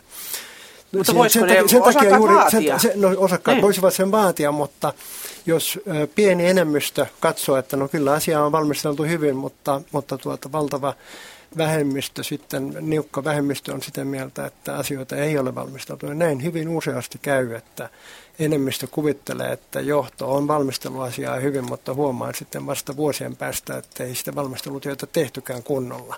Helposti tietenkin unohdetaan omat töppäykset, että ollaan silloin oltu passiivisia eikä, eikä olla vaadittu, mitä olisi pitänyt vaatia. Semmoinen ihminen on. Meillä on seuraava soittaja Mikkelistä, Pekka, joka haluaisi puhua yhtiökokouksen osallistumisesta. Halloota. Onko Pekka Mikkelistä? No niin. Kyllä, kyllä no niin. puhelimessa. No niin. Joo, tota, niin. Saanko kysyä? Juu, kerro. Okei. Okay. Tota, mä oon osakkana simussa 13 asunnon taloyhtiössä ja tuota, mä tiedän, että meillä on hirveän hankala aina saada tota, kansaa yhtiökokoukseen ja hankalaa saada muodostettua hallitusta siellä, koska syynä on se, että sinne ei tule väkeä ja sitten ne, jotka tulee, niin osa kieltäytyy kaikista asioista siellä. Niin tuota, mitä tapahtuu sen jälkeen, jos tätä hallitusta ei saada yhtiökokouksessa tehtyä, niin mikä on jatkotoimenpide? No niin, Annika täältä ensimmäisenä. Joo, kyllä. Joissain yhtiöissä tosiaan on, on valitettavasti se tilanne, että on hankala löytää hallituksen jäseniä, mutta niitä olisi kuitenkin valittava se yhtiöjärjestyksen edellyttämä määrä. Ja jos siellä mm. kokouksessa ei nyt millään saada kasaan sitä hallitusta, niin silloin pitäisi päättää, että pidetään jatkokokous, eli varsinaisen yhtiökokouksen jatkokokous, ja siihen mennessä yritetään sitten haalia ehdokkaita koolle tai, tai sellaisia, jotka ovat suostuvaisia tähän tehtävään. Ja viime kädessä sitten yhtiön ulkopuolisia, että kyllä osto, ostopalvelunakin voi hallituksen jäseniä jäseniä hankkia. Tosin eihän se mielestäni ole niin kuin paras vaihtoehto noin yhtiön kannalta, että ulkopuoliset hoitavat niitä yhtiöasioita, mutta se on viime kädessä mahdollista myös. Joo, no tota, onko se miten yleistä, että voi, joudutaan menemään tämmöisiin ulkopuoliseen jäsenen hankintaan? No, mulla ei henkilökohtaisesti ole mitään tilastoja tästä, eikä varmasti ole tehtykään, mutta äh, kyllä näitä kysymyksiä meidän kiinteistöliiton neuvontaan tulee silloin tällöin. Ja silloin itse neuvon niin, että, että kannattaa kartottaa sitä, että, että mistä löytyisi tämmöinen ulkopuolinen ja paljonko sen ulkopuolisen henkilön käyttäminen maksaisi koska yleensä kuitenkaan ihan normaalilla hallituksen kokouspalkkiolla ei tämmöistä ulkopuolista asiantuntijaa sinne saada. Ja silloin, kun on sitten nämä kustannukset tiedossa, niin voi olla, että sieltä rupeaa löytymään kiinnostuneita sieltä taloyhtiön sisältäkin, koska ehkä voi tuntua turhalta maksaa jollekin ulkopuoliselle hyvin suuria palkkioita siitä, että hoidetaan, hoidetaan oman yhtiön asioita. Pekka, mitä sä arvelet, miksi teillä ei riitä ihmisillä kiinnostusta hallitustyöskentelyyn? No tota, pääsyy mun mielestä on se, että ei haluta olla missään tekemään tämmöisissä hallinnollisissa tehtävissä. Ja tota, pelätään sitä, että tämä vastuu tulee sellaiseksi, että siihen joudutaan jossakin vaiheessa ottamaan tämmöiset vastuuasiat joudutaan ottamaan huomioon. Ja tota, niin, ihmiset pelkää hyvin paljon sitä. Just, mm-hmm. joo. Ihan aiheellinen joo, pelko. Joo. Ihan no, aiheellinen no, pelko. Sen kiitos takia, sulle. Mm. Onko sulla muuta kysymistä? Vielä. No, tota, saanko tässä vähän semmoinen pidempi asia, mutta tota, äh, kysynpä senkin, että nykyisen äh, osakeyhtiölain mukaan ei ilmeisesti isännöitsijän ole pakko lähettää näitä yhtiökokouksen pöytäkirjoja osakkaille luettavaksi, mutta mulla on nyt semmoinen tilanne, että mä en, en sairauteni takia pääse menemään tänne yhtiökokoukseen, mikä on huomeiltana, niin miten minä saan sitten tiedon siitä, että mitä siellä on päätetty ja ketkä on esimerkiksi hallituksen jäseniä? No tuota, mm. yleensä kyllä isännöitsijät tiedottavat siitä, ja niiden pitäisikin aina tiedottaa mahdollisimman hyvin, mitä yhtiökokouksessa on tapahtunut. Mutta meillä on semmoinen isännöitsijä, niin, no, se ei ole, ei ole kovin epätavallista semmoinen. Mutta tuota, sulla on oikeus tilata pöytäkirja, ja kun se on valmistunut, kun pöytäkirjan tarkastajat ovat sen tarkastaneet, niin sulle se on lähetettävä siitä tiettävästi jotkut asuntosakeyhtiöt perivät sitten vielä jonkun maksun joitain noista kopioista. Pitää, tota, niin, hallituksen määritellä se, Kyllä, että kyllä, kyllä näin on. Euro vai 10 joo. euroa. Joo, joo no ei, ei saa sillä lailla niin kiusata osakkeenomistajaa, että ei lähettäisi, vaan luonnollisestikin osakkeenomistajan tulee ne saada. Ihan hyvään yhtiökäytäntöön kuuluisikin se, että lähetetään välittömästi, kun joku osakkeenomistaja haluaa tuon pöytäkirjan. No niin, tuliko tämä selväksi? Mm. Joo. No, Hyvä. Kyllä se tuli ja no niin. tota, aion vedota tämmöisiä vastauksia sitten. Hyvä. Sanot, että radiossa Hyvä. sanottiin näin. Hyvä. Joo, oletan, että, oletan, että tämä isännöitsijä käy jotakin vastaan sanomaan tässä, mutta tota, minä sanon, että onhan se päätetty. Näin on, hyvä. Kiitoksia soitosta ja hyvä tila jatkot. Kiitos samoin. Kiitos, hei. hei, hei. Muutama kommentti yhtiökokouksista tältä viesteistä. Mielestäni taloyhtiö ei ole demokratia. Perustelu on siinä, että taloyhtiön yhtiökokouksessa saa äänestää toisilta osakkeenomistajilta saaduilla valtakirjoilla ja näin saadaan sitten muokattua vähän semmoisia joillekin tietyille ihmisille mie- mieleenkäypiä käypiä hallituksia ja, ja päätöksiä. Ja täällä myös kirjoitetaan, että uusi asuntoyhtiölaki suosii yhden vuosikokouksen yhtiöjärjestystä. Se on ajanolon niin epädemokraattinen, että osakkeen omistajat tulevat olemaan yhä vähemmän kiinnostuneita ja ymmärtämättömiä talon asioista. Mikä on yhden vuoden yhtiöjärjestys? Yksi kokous vuodessa. Yhden vuosikokouksen Ai, anteeksi, mä, kuulin, mä kuulin väärin. Joo, mm. okei. Okay. mennään kysymykseen, joka liittyy tähän taloyhtiökokoukseen. Täällä useammassa valitellaan sitä, että entäs jos isännöitsijä eikä hallitus ole kiinnostunut hoitamaan tiettyjä asioita. Ja täällä myös kirjoitetaan, että mitä asukas voi tehdä, jos kuuden asunnon yhtiössä ei noudateta asunto tai näitä lakeita lainkaan. Kokousta ei ole ollut pari vuoteen isännöitsijää eikä viisivuotiskorjausohjelmaa ole, JNE, JNE. Ja useammassa viestissä on tämmöistä viestiä, että mitä tehdään, kun puheenjohtaja ei pidä hallituksen kokousta, vaikka sitä pyydän hallituksen jäsenenä. Näin muun muassa todetaan siis toisessa viestissä. No siinä voi kääntyä aluehallintoviranomaisen puoleen ja vaatia, että aluehallintoviranomainen antaa luvan osakkeenomistajalle kutsua kokoon yhtiökokous. Ja, ja tuota, siihen on kyllä monta erilaista keinoa tuommoisessa tilanteessa. Tietenkin sitten nämä ää, isännöitsijä ja hallitus, jotka ovat laiminlyöneet tehtäviä, ne ovat sitten korvausvelvollisia.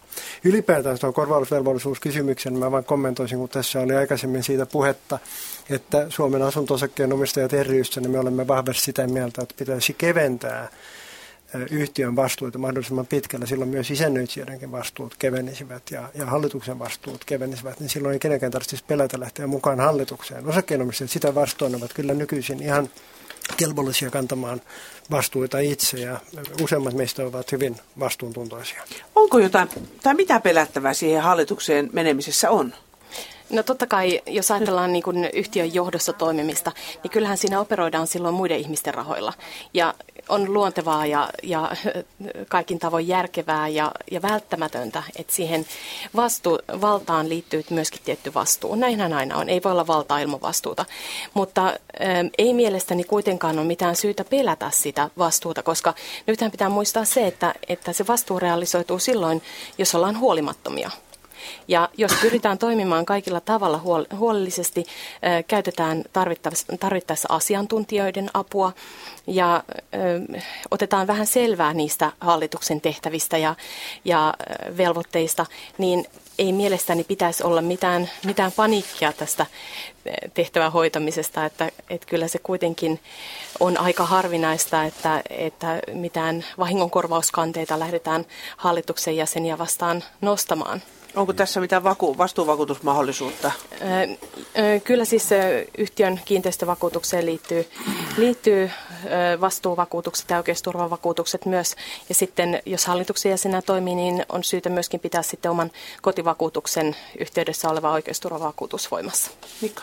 Niin, tällä vakuutusturvallahan voi sitä yöunta parantaa selvästi, mutta kyllä kai se enimmäkseen johtuu mun näkemyksen mukaan siitä, että se on aika epäkiitollista se hallitustyöskentely sillä tavalla. Siinä joudutaan puuttumaan ihmisten asioihin tekemisiin, olemaan vähän niin kuin poliisina tahtomattaan hallitus, niin, niin siinä tulee haukut palkaksi ja, ja siitä ei saa mitään rahallista palkkaa. Että ikään kuin on, on paljon kivempaa mennä jonnekin harrastuspiiriin tai jonnekin, jotka ihmiset ajattelevat samalla tavalla, että sillä voi toteuttaa itseään. Että, Siellä ei arvostella.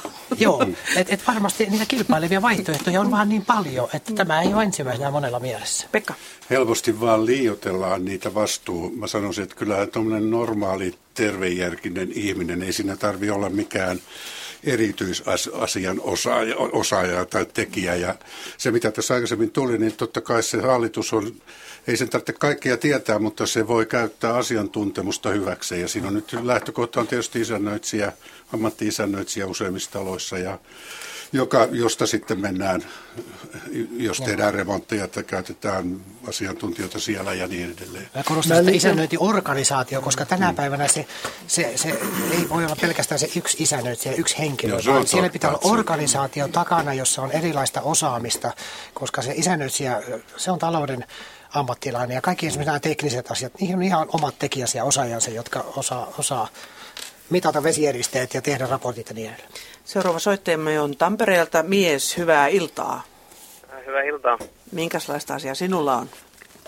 Joo, mä oon pahoillani, että mä oon, oon nimimerkillä, mutta tota, sellainen asia, että, että miten on, onko mahdollista ja oikein, että hallituskokouspalkkiot annettaisiin ei-rahallisena etuna, eli esimerkiksi niin kuin meidän yhtiössä, niin, niin tota, autopaikkana – joka autopaikka muilta osakkailta maksaa 50 euroa kuukausi, eli 600 euroa vuosi.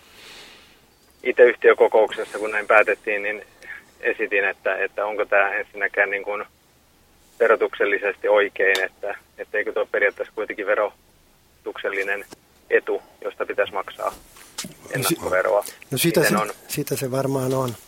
Mm. Sitä se varmaan on ja hyvin harvinainen, harvinaista kuulla mitään tuommoista, että on keksitty. Hyvin kirjava näyttää olevan tapaa. elävä. Kyllä, kyllä joo. Mm. Ei, eihän se kuulu asiaan ja ylipäätänsäkin se, että maksetaan hallituksen jäsenille asuntosakeyhtiöissä, niin sitä voidaan kyllä kyseenalaistaa. Toisinaan ehkä tarvitaan, mutta noin pääsääntöisesti niin jokaisen pystyy, pitäisi pystyä hoitamaan leiviskänsä hyvin. Ja... Onko teillä ollut kauan siellä Tampereella tämmöinen? Itse asiassa tämä, tämä ollaan vuosi, vuosi. Tämä oli meidän ensimmäinen yhtiökokous. Mm tässä yhtiössä ja, ja sen vuoksi sitten kyseenalaistinkin tämän tai esiin kysymyksen, että onko tämä oikein, että kuulostaa oudolta, että itse muualla kun on hallituksessa, niin, niin ihan joutuu maksaa, maksaa veronsa niin kuin pitääkin ja, ja, ja, mutta mulle vaan sanottiin sitten, että tällainen tapa on. Just. Annika haluaa vielä täältä sanoa jotain sulle. Joo, Joo mä, en, mä kanssa olen ymmärtänyt, että kyllä se, se verottaja voisi olla kiinnostunut tuosta. Valitettavasti en osaa tarkemmin sanoa siitä, mutta, mutta mielestäni niin kuin periaatteessa on väärin, että, että näitä autopaikkoja käytetään palkkiona. Mutta sen sijaan on kyllä Patrikin kanssa eri mieltä siitä, että, että kyllä hallituksessa toimimisesta pitäisi saada kohtuullinen korvaus kuitenkin. Ja Pek- täällä on vielä Pekalle jotain. Odota hetki vielä. Mä vaan, että jos on vähänkään isompi asunto niin tuossa on tyypillinen riitatilanne tulevaisuudessa. Mä kyllä välttäisin viimeiseen asti tuon tyyppisiä ratkaisuja, jossa jaetaan jotakin autopaikkoja tai jotakin muuta. Paljon selkeämpi sitten joko olla maksamatta palkkiota tai maksaa joku palkkio, joka sovitaan ja sillä hyvä mä en ymmärrä, mä epäilen, että siinä on veronkierto ollut vähän mielessä. Niin, mä, mä, mä oon itse samalla linjalla, että maksetaan selkeä rahallinen palkkio, koska, koska siitä tehdään kuitenkin työtä ja vaivaa siitä on, mutta, mutta ei tällä lailla, että laitetaan sitten... sitten Niistä tota, riidellään sitten myöhemmin. Mm. Niistä, niin. sitten riidellään ja ei oikein kolahda, kolahda että menisi verotuksellisesti oikein. Että. Mutta sinällään harmi pitää sanoa, että yhtiökokous oli, oli muutenkin vähän tämmöinen juntaava, että että yksin siellä sai sitten, sitten tota näitä muitakin kummallisuuksia vastustaa ja kyseenalaistaa ja, ja, ja puheenjohtaja jopa, jopa tota, oli, oli vähän ei niin asiallinen, että, että ei antanut edes kunnolla puhua, että kun ihmiset huutaa päälle, että näin meillä on tehty, niin, niin tavallaan niin kuin tällainen kyseenalaistava kommentti sitten hiljennetään. Että oli hankala yhtiökokous. Just. No niin hei, mutta kiitoksia Kiitos paljon teille tästä kokemuksesta. Kiitos. Kiitos. Kiitos, hei. Kiitos. Minkälaisia palkkioita yleensä hallitustyöskentelystä maksetaan meillä? Niin, itselläni ei, ei ole nyt ihan käytännön kokemusta, en ole tällä hetkellä mikään hallituksen minkään taloyhtiön hallituksen jäsenenä, mutta kyllähän Kiinteistöliitto on vastikään tehnyt tutkimusta tästä näistä hallituksen jäsenten palkkioista ja kyllähän se aika surullista on, että hyvin suuressa osassa taloyhtiöitä ei makseta mitään palkkiota ja mielestäni se kertoo jotain tästä myös hallituksen jäsenten tavallaan arvostamisesta ja, ja siitä, että sitä tehtävää ei pidetä tärkeänä myöskään. No, kaikkea ei voi mitata rahassa. Pekka, paljonko teet työtä, kun olet hallituksen puheenjohtajana helsinkiläisessä suuressa asunnossa? Aika paljon meillä maksetaan muutaman kymppi palkkia tietysti, mm-hmm. mutta tota, sanotaan, jos meillä oli putkiremontti tai joku muu, niin kyllä siinä aika paljon joutuu kokouksessa istumaan, juoksemaan, tekemään neuvotteluja. Että ei se ihan, ei se tyhjästä tule ja sanotaan, että just saa puhelukulut ehkä sitten siitä palkkiosta. Miten sulla on ollut aikaa hoitaa tämmöistä hommaa? Valtion töissä. en ole Ylellä kyllä. Niin meillä on aika yleistä, että puheenjohtajalle kohtuullisen kokoisessa yhtiössä satainen kokoukselta ja jäsenelle esimerkiksi taso 70 puheenjohtajalle, jos hän joutuu sitten tulostaa enemmän ja kaikkea muuta tekemään, saattaa olla jotain kulukorvausta, mutta tota, ehdottomasti niin palkkioina, tai sitten vuosipalkkio, koska mm. silloin asioita hoidetaan vaan, että jos joku puheenjohtajalle 500 vuodessa ja jäsenelle 300 euroa, se on helppo hoitaa ja kokouksia pidetään, asiat vaan hoidetaan, että niitä kokouksia ei pidetä niin usein sitten. No palkkio nyt ei kovin järin suurelta tunne, että ei tämä että kyllä se niin kutsumuspuolelle tuntuu no, menevän kyllä, sitten ja puhuta, puhutaan siitä, että mistä omaisuudesta on kyse. Meidän mm. kansallisomaisuus omaisuudesta kaksi kolmasosaa on niin näissä asunto-osakeyhtiöissä, kiinteistössä, rakennetussa ympäristössä. Tämä on niin käsittämätöntä arvostusta sille työlle, että kyllä sitä pitäisi asiallista työstä maksaa kunnon korvaus. Patri. Joo, mutta Patri, me olemme Saussa sitä mieltä, että ei kaikkea voi rahassa mitata, vaan se työ on kuitenkin tehtävä siitä riippumatta, mitä maksetaan, eikä sen mukaisesti, mitä maksetaan. Mä sanoisin, että tuo käytäntö on hyvin kirjavaa Suomessa Joissain yhtiöissä maksetaan, toisissa ei. Toiset teke, joutuu tekemään hyvin paljon ilmastakin työtä, mutta on kyse kuitenkin siitä omasta leiviskästä ihan toisin kuin elinkeinoharjoittajien kohdalla, jotka elävät näiden asuntosakkeenomistajien kustannuksella ja saavat elantonsa heiltä. Mikä tämä on nyt tämä elinkeinoharjoittaja, mistä sä nyt on useampaan no, kertaa no, tässä? No, niin kuin... no mä sanoisin, että koko se elinkeino, joka palvelee asuntosakeyhtiöitä, koko se elinkeino oli kiinteistönhoitopuoli, isännöitsijäpuoli, ja ö, myös korjausrakentamispuoli, niin, niin kyllä se elinkeino, se lähtee siitä, että asuntosakkeen omistajilla on pohjaton tasku ja heiltä voi sitten käydä hakemassa sen kun tarvitsee, koko ajan korottaa kustannuksia. Ja jos asuntosakeyhtiössä lähdetään sille linjalle, että kaikissa taloissa, riippumatta siitä, ovatko ne isoja ja pieniä ja paljonko tehtäviä jaetaan esimerkiksi hallitu- tai paljonko tehtäviä hallituksella kuuluu, niin, niin, niin lähdetään sille linjalle, että maksetaan kaikille saman kokosta palkkiota. Niin silloin ollaan ihan väärillä jäljellä, koska taloyhtiöiden väliset taloudelliset eroavaisuudet ovat niin suuret, että ei kaikissa yhtiöissä voida lähteä sille linjalle, että noin niin kuin yksiviivaisesti maksetaan kor- korvausta. Osakkeenomistaja todennäköisesti tekee, kun tekee sen kutsumustyön, niin tekee kaikkein parhaiten työtä yhtiönsä hyväksi. Mutta mä en sano, että näin ehdottomasti pitää olla kaikkialla, vaan tämä käytäntö voi siis olla erilaista. Se pitää sopeuttaa itse jokaiseen taloon – jokaiseen taloyhtiöön ja, ja osakkaisiin. Sen takia mitään tämmöistä yleistä ohjetta ei voi tässä, tässä suhteessa Yhteen antaa, vaan voi vaan sanoa, että käytäntö on kirjavaa. Just. Yhtiökokoushan sen päättää, mitä, mitä hallitukselle maksetaan kokouksesta mm-hmm. millä periaatteella. Ja Samalla laillahan hallitus päättää, jos se tekee isännöitsijä kanssa sopimuksen, siellä on kokouspalkkioista sovittu. Kyllä nämä on minusta paljon sopimusasioita. Ja kyllä mä nyt kohtuullisesti näen ainakin isossa taloyhtiössä, että saa edes ne puhelurahat pois, mitä sieltä mm. tulee. tulee. Että ei, sillä, ei varmasti kukaan rikastu olemalla taloyhtiön Niin ja näistä palvelu, palvelusopimuksista. Minusta tuntuu aika erikoiselta, kun Patrik syyllistää näitä elinkeinoharjoittajia ja yrityksiä, jotka toimii tällä, tällä bisnesalueella. Kaikkialla muualla hyväksytään, että yritys saat, saat, saattaa, se pitää tuottaa voittoa, jotta se voi jakaa osinkoa ja jotta se voi kehittää toimintoja. Miksi tämä toimiala yritykset syyllistetään tässä riistäjiksi? Täysin käsittämätöntä puhetta. Ne on kaikki vapaaehtoisia päätöksiä, mitä hallitukset ovat tehneet ja yhtiökokoukset siellä päättäneet niistä palvelusopimuksista, ostopalveluista, korjaushankkeiden, urakoista ja muista, niin ihan käsittämätöntä puhetta. Niin ja kyllä ei taloyhtiöissä kaikki halua tehdä kuule lumitöitä itse. No ei, ei, varma, ei, ei varmaankaan. Sä sanoa tuohon, kyllä ne haluaa ostaa sen palvelun. Joo, niin. Hyvä Mikko, kun käydään vähän keskustelua, se virkistää. Se, mihinkä oikeastaan rassaa osakkeenomistajia ympäri maan kaikkein eniten, on varmaan se salamyhkäisyys, joka liittyy isännöitsijä sopimuksiin. Ettei osakkeenomistajille tiedoteta siitä, mitä noihin sopimuksiin sisältyy. Annika tässä ihan oikein vastasi, että yhtiökokous ei esimerkiksi päätä noista isännöintisopimuksista. Mutta ne vasta olla, ovat semmoisia asioita, joista yhtiökokouksen pitäisi päättää ja osakkeenomistajan pitäisi aina saada tietää, minkälaisilla ehdoilla isännöitsijät toimivat, koska isännöitsijöiden ensimmäinen tehtävä ja kaikkein tärkein tehtävä on olla hyvä osakkeenomistajan palvelija. Hän tekee sen sopimuksen tuon yhtiön kanssa, mutta osakkeenomistajan pitäisi saada aina tieto siitä, mitä hän velottaa ja minkälaisin ehdoin hän pelaa.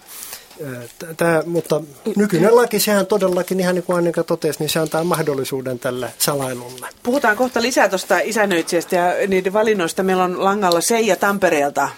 Hyvää iltaa. Hyvää iltaa. Joo, Noniin. kysyisin autopaikoista. Ollaan tultu viimeisinä asunnon ostajina aikanaan tähän taloyhtiöön ja silloin oli kaikki katokselliset autopaikka-asunnot menneet ja meitä on viisi 24, kun ei ole mitään katettua, jolla estäisi auringon ja kuumuuden ja lumen ja sateiden vaikutuksen. Ja on semmoinen pattitilanne, että meille sanotaan, että kun ette silloin, silloin niin kuin tulleet ajoissa ja niin edelleen, että onko maailman tappiin nyt oltava ilman tilaa on ja, ja he ovat sitä mieltä, että se rumentaa heidän näkymäänsä ja me oltaisiin oltu valmiita se kustantamaan, mutta onhan outoa, että se tulisi niin kuin toisen maalle, se tulisi taloyhtiön maalle, jos se olisi niin kuin oma katos. Ja siinä on niin kuin tämmöisiä outoja piirteitä. Niin onko mitään mahdollisuutta ja minkälaisen menettelyn myötä ilman muuta pitää yhtiöjärjestystä muuttaa ja jyvitystä muuttaa, koska näillä katoksellisillahan on automaattisesti hieman erilainen vastike. Mutta kun tämä ei niin kuin etene millään tavalla ja nyt on vuosia aikaa kulunut, niin kysyisin, että mitä pitäisi tehdä? No niin.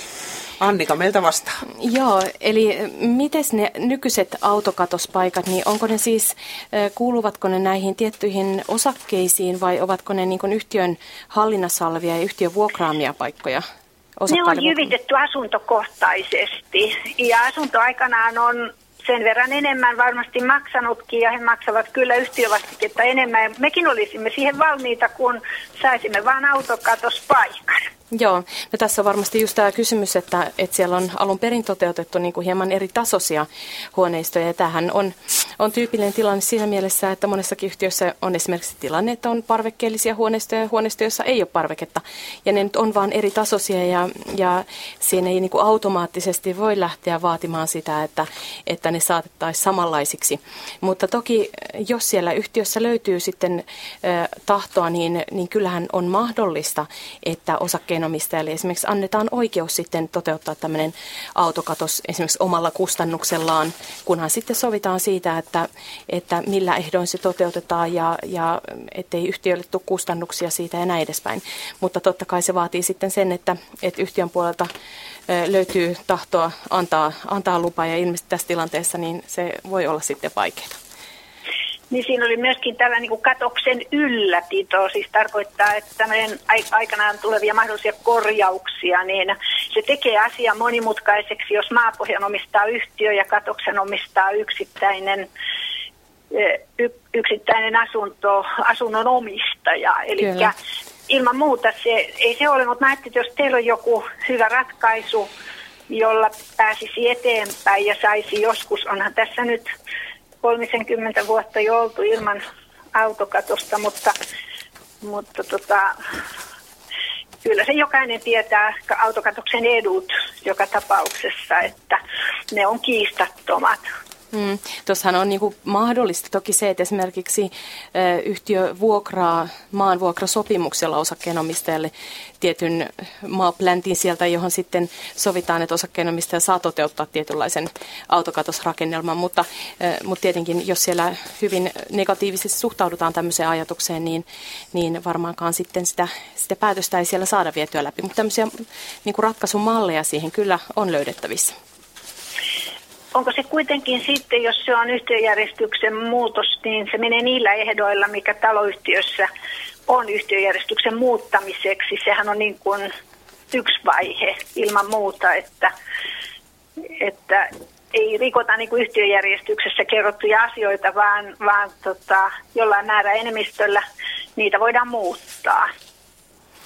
Niin, toi tietenkin voidaan, voidaan toteuttaa eri tavoin, että se voidaan kirjata yhtiöjärjestykseen tai sitten riippuu tietenkin vähän, että miten siitä nyt sitten kaiken kaikkiaan sovitaan, että siinä on, tässä on ehkä vähän liian, liian vähän aikaa ja mahdollisuutta käydä läpi niitä kaikkia Joo. vaihtoehtoja, mutta mutta tosiaan niin, niin kyllä siihen varmasti keino löytyy, jos siellä löytyy sitten, sitten niin kuin tahtoa. tahtoa. Niin. Niin juuri justiin. Hyvä. Okei, mutta kiitos näistä tiedoista. Kiitos soitosta Seija. No niin, hei hei. Mikä olisi paras tapa koota hallitus? Kun tässä nyt puhuttiin, että sinne ei uskalleta mennä ja, ja to, toisaalla saadaan palkkioita, toisaalla ei ja, ja, tota, ja sitten Patrik on sitä mieltä, että, että tuota, hallitus se vaan tekee lehmänkauppoja ja muuta. Mutta mikä, mikä on se paras tapa niin no kyllä mä ainakin suosittelisin tekemään semmoista ennakkotyötä, että jos on useampi talo eri taloista yksi jäsen, että ne pyrkii sieltä etsimään eri osaamisalueita. Että parhaimmillaan se on se hallitus, että kun se on sieltä eri portaista ja, ja siellä on teknistä osaamista, taloudellista hallinnosta ja niin edelleen. Että se löydetään ja etukäteen, että se ei ole mitään junttaamista, vaan ihan oikeasti ja pannaan sitä vuoroa kiertämään ja ikään kuin velvoitetaan vähän sitten, että kyllä meidän pitää saada se omasta joukosta, että eihän me nyt voida ulkoistaa näitä kaikkia. Ja myöskin, että ikähaitaria olisi Joo, vähän, että erilaista, erilaisia näkemyksiä. Ja erilaisissa elämäntilanteissa olevia henkilöitä. Mm. Patrik. Patrik yhtyy näihin kahteen edelliseen puhe, puhujaan aivan ehdottomasti. Mm. Nyt minä höngin täältä Noniin. väliin. Nimittäin tota, mennään ihan asiasta toiseen. Täällä on tämmöinen pieni tarina meille kirjoitettu. Kirjoittaja on tai oli ostanut kiinteistöosakeyhtiöstä asunnon pankin kiinteistövälittäjän välittämänä. Isännöitsijätodistus kertoi, että vakuutukset kunnossa. Talo paloi ja todettiin, että ei ole voimassa olevaa palovakuutusta. Selviää, että isännöitsijä oli antanut palovakuutuksen raueta vuosi ennen osakkeenostoa. Velkaa jäi 91 000 euroa. Tämmöinen tarina siis tässä. Mutta mennään kysymyksiin. Näitä on tullut paljon. Taloyhtiössä on 32 tai yksiötä. Isompia asuntoja on vain muutama. Nämä pienemmät asunnot menevät myyntiin tullessaan usein sijoitukseen ja siten vuokra-asinnoksi. Asinnoksi, asunnoksi. Olisiko mitenkään mahdollista saada voimaan sääntöä, että myytäisiin asunto vain omaan käyttöön?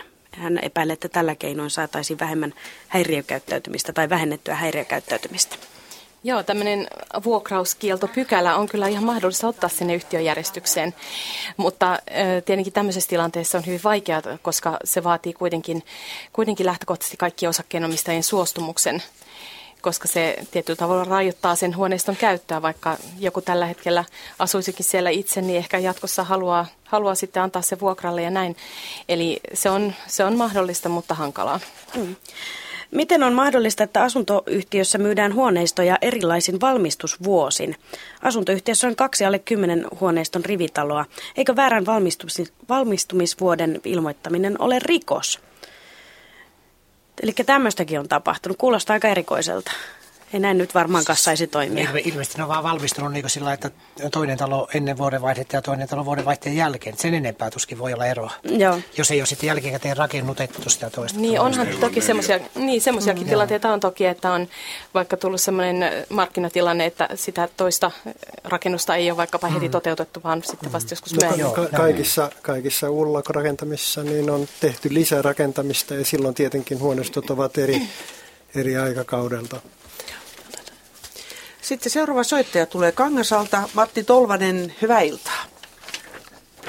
Hyvää iltaa. Minkälainen kysymys sinulla olisi? No joo, tämmöinen, tämmöinen kun siinä on tasavertaisesta ja oikeudenmukaisesta kohtelusta keskusteltu illan mittaan, niin mä edes kysymys. Ostin tuossa pari autotallia ja siis tämmöisen osakkeita. Ja nyt taloyhtiö on hankkimassa laajakaista liittymiä ja mitä lieneekään, niin sitten siedotetaan lainaa ja sitten tietysti se vastike nousee ja onko nyt sitten tuota se oikeudenmukaista, että tämä autotalli, autotalliosakkeenomistaja maksaa sitten näitä, mitä sinne huoneistoihin tulee? Kun eihän autotalliin semmoisia laadakkaita Patrik vastaa sulle. No Suomen asunto-osakkeenomistaja Terri, joka edustaa osakkeenomistajaa tässä maassa ja pyrkii olemaan valtakunnallinen etujärjestö, on vahvasti sitä mieltä, että ei saa panna tuommoisia maksuja osakkeenomistajien kannettavaksi, vaan nimenomaan ne, jotka siitä hyötyvät, niin ne maksaisivat, eikä kaikki muut.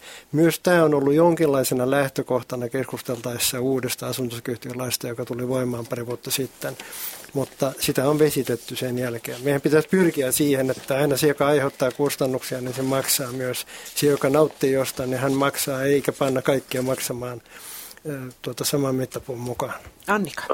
Joo, kyllähän tämä laajakaista on ylipäätään niin palveluna toki sellainen, että se voidaan vastike, vastikeperusteisesti mm. kattaa, mutta tämmöisissä tilanteissa niin yleensä kyllä paras ratkaisu on se, että tehdään sitten yhtiöjärjestysmuutos, minne lisätään tämmöinen erityinen laajakaista vastikepykälä, jonka mukaan vastikkeesta tästä laajakaistasta aiheutuvat kustannukset jaetaan kaikkien huoneistojen kesken tasan niin, että kaikki huoneistot maksavat, maksavat siitä yhtä paljon, ei esimerkiksi neliöiden mukaan, vaan, vaan ihan tasajakona. Ja sitten vain siten, että, että ne huoneistot, joissa on tämä käyttömahdollisuus, niin osallistuvat kustannuksiin. Eli toisin sanoen, niin tässä tilanteessa sitten autotalleille ei sitä maksuosuutta tulisi lainkaan. Miten tässä Matin kanssa nyt menetellä? Onko mitään tehtävissä? No on, on toki tehtävissä ja, ja toki niin kuin, kuten sanottu, niin lähtökohta ja oikeudenmukainen tapa olisi toki se, että, että tässä vain ne, jotka, joilla on se käyttömahdollisuus, niin maksavat sitä ja, ja ylipäätään niin, niin suosittelen kaikissa yhtiöissä, missä laajakaista on käytössä, taloyhtiön laajakaista, niin ottamaan tämmöisen yhtiöjärjestyspykälän vielä päätsi jaetaan sitten asunhuoneistojenkin kesken tasan, koska moni ei koe sitä asun, asunnoissakaan oikeudenmukaiseksi, että 104 ja 34 maksavat siitä sitten eri suuruisen hinnan siitä samasta palvelusta.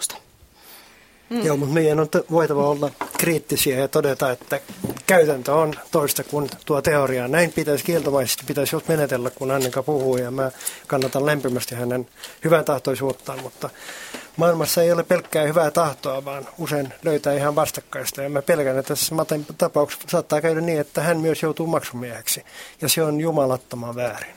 Joo, Matti tässä on samaa mieltä, mutta olin tässä jo vähän isännöitsijänkin asiasta yhteydessä, ja törmäsin juuri siihen, että ihmisillähän on hirveä halu olla tekemättä mitään ylimääräistä. Ja kyllä mä sain semmoisen vastauksen sieltä, että selitettiin kaiken näköistä, että kun on näin ja kun ei voi ja kun on sitä, mm. niin ei, ei olla halukkaita ollenkaan niin kuin puuttumaan ja muuttamaan. Eli, eli tässä kun teillä oli aikaisemmin se yksoittaja, se naisihminen, joka siitä ovi, ovenvaihdosta, mm. Kun, kun se meni sitten neljöiden tätä siis osakemäärän mukaan, että kun ovi on kumminkin jokaiselle sama ja tämä on vähän sama asia. Että Näin on. Mutta ei mitään, mä pistän tuossa huomenna, en pääse itse yhtiökokoukseen, pistän valtakirjalla ihmisen sinne ja katsotaan sitten, niin tonkikoita pöyhiköön nyt vähän sen sitten ja mm. katsotaan. Pidä korkealla. Hyvä, kiitos. Kiitos teille. Kiitos, kiitos soitosta. Hei. Tiedottamisesta on tullut useampikin viesti. Täällä esimerkiksi kerrotaan, että kyllä pikkasen harmitti taloyhtiömme niin sanotut talkoot, kun niistä mainittiin jälkikäteen sävyyn. Ketään ei tullut paikalle. En edes tiennyt koko talkoista. Niistä ei ollut tiedotettu mitenkään. Ja kokouksen en päässyt työvuoron takia. Eli täällä valitetaan sitä, että ei aina tieto kulje. Ja täälläkin kirjoittaa Satu, että Saako hallituksen päätöspöytäkirjan tietoonsa esimerkiksi käydä katsomassa isännöitsijä toimistossa, jos ei ole hallituksen jäsen itse? Miten tiedotus toimii parhaiten hallituksen päätöksistä osakkaille? Minkälainen kokemus no, niin, Mikolla no, esimerkiksi? Hallituksen pöytäkirja ei ole julkinen, jos sitä, sitä mm. julkiseksi päätetään, mutta tuota, niin, yleisesti ottaen ne, nämä roolit ja pelisäännöt pitäisi sopia. Ne pitäisi käydä keskustelu yhtiökokoustasolla siitä, että mitä palvelua ostetaan ja minkälaista viestintää siihen kuuluu. Eli esimerkiksi nyt isännöintisopimuksesta puhutaan ja se helposti sanotaan, että isännöitsijä ei tee sitä eikä tätä eikä tuota todennäköisesti tekee se, mitä on sovittu. Eli pitää sopia sillä tavalla, että, että se tyydyttää sitä, sitä mm. tuota enemmistöä, se viestintä ja vuorovaikutus, mitä sinne halutaan. Se pitää ostaa se palvelu, niin kyllä sen saa tämän päivän isännöintiyrityksiltä. Mutta se pitää määrittää. Meillä on liian pitkään tämmöinen yksi tehtäväluettelo voimassa. Tänä päivänä isännöinti on sitä, mitä palveluntuottaja ja, ja, ja sen ostaja keskenään sopivat. Ne voivat sopia hyvin pitkälle yksityiskohdista tämän viestinnänkin suhteen. Mutta mistä johtuu, että täällä on, täällä on aika paljon tätä tyytymättömyyttä tänne isän isännöintiin? No on varmaan, mutta se johtuu aika pitkälle siitä, että ei sitä ole sovittu, mitä on edes ostettu. Joo, mutta Totta kai ei, siellä on yksilöitä, jotka ei ole tehtäviä. Jos, jos eivät osakkeenomistajat tiedä, mistä taloyhtiö on sopinut isännöitsijän kanssa, niin tietenkään ne eivät myöskään voi valvoa isännöitsijää. Sen takia olisi niin pirun tärkeää, että osakkeenomistajat tietäisivät, mitä yhtiö on sopinut isännöitsijän kanssa. Ja sen takia on niin väärin, että laissa nykyisin säädetään, että se on hallituksen asia sopia, eikä hallitus kerro sitten osakkeenomistajille, mitä tuon isännöitsijän kanssa on sovittu. Mutta mikä se lailukerho se hallitus oikeasti on? Tai miksi no, no siis se, se pitäisi olla avointa toimintaa No se kuitenkin. pitäisi olla avointa, pitäisi olla täysin läpinäkyvää kaikkia. Mm. Sen takia myös niin on väärin, että ei anneta osakkeenomistajan käydä lukemassa hallituksen kokouksen pöytäkirjoja, sillä asuntosakeyhtiöissä, jotka ovat keskinäisiä yhtiöitä, niin on ihan turhaa pyrkiä selittää, että on jotain salaisuuksia. Ei niissä mitään liikesalaisuuksia on. Se on elämöintiä ison liikemaailman kanssa kun väitetään, että olisi jotain, liike, jotain salattavaa. Niissähän kaiken pitää olla niin avointa kuin suinkin mahdollista. Nythän on tosin olemassa semmoinen säännös, joka antaa osakkeenomistajille mahdollisuuden saada omaan huoneistoansa ja myös maksuvelvoitteitaan koskevat tiedot hallituksen pöytäkirjoista, mutta se pitäisi laajentaa koskemaan kaikkia tietoja niin ettei mitään voida salata yhtiössä. Tämä on siinä mielessä ihan tämmöinen niin kornitilanne, joka on ää, säilytetty tämän nykylain myötä.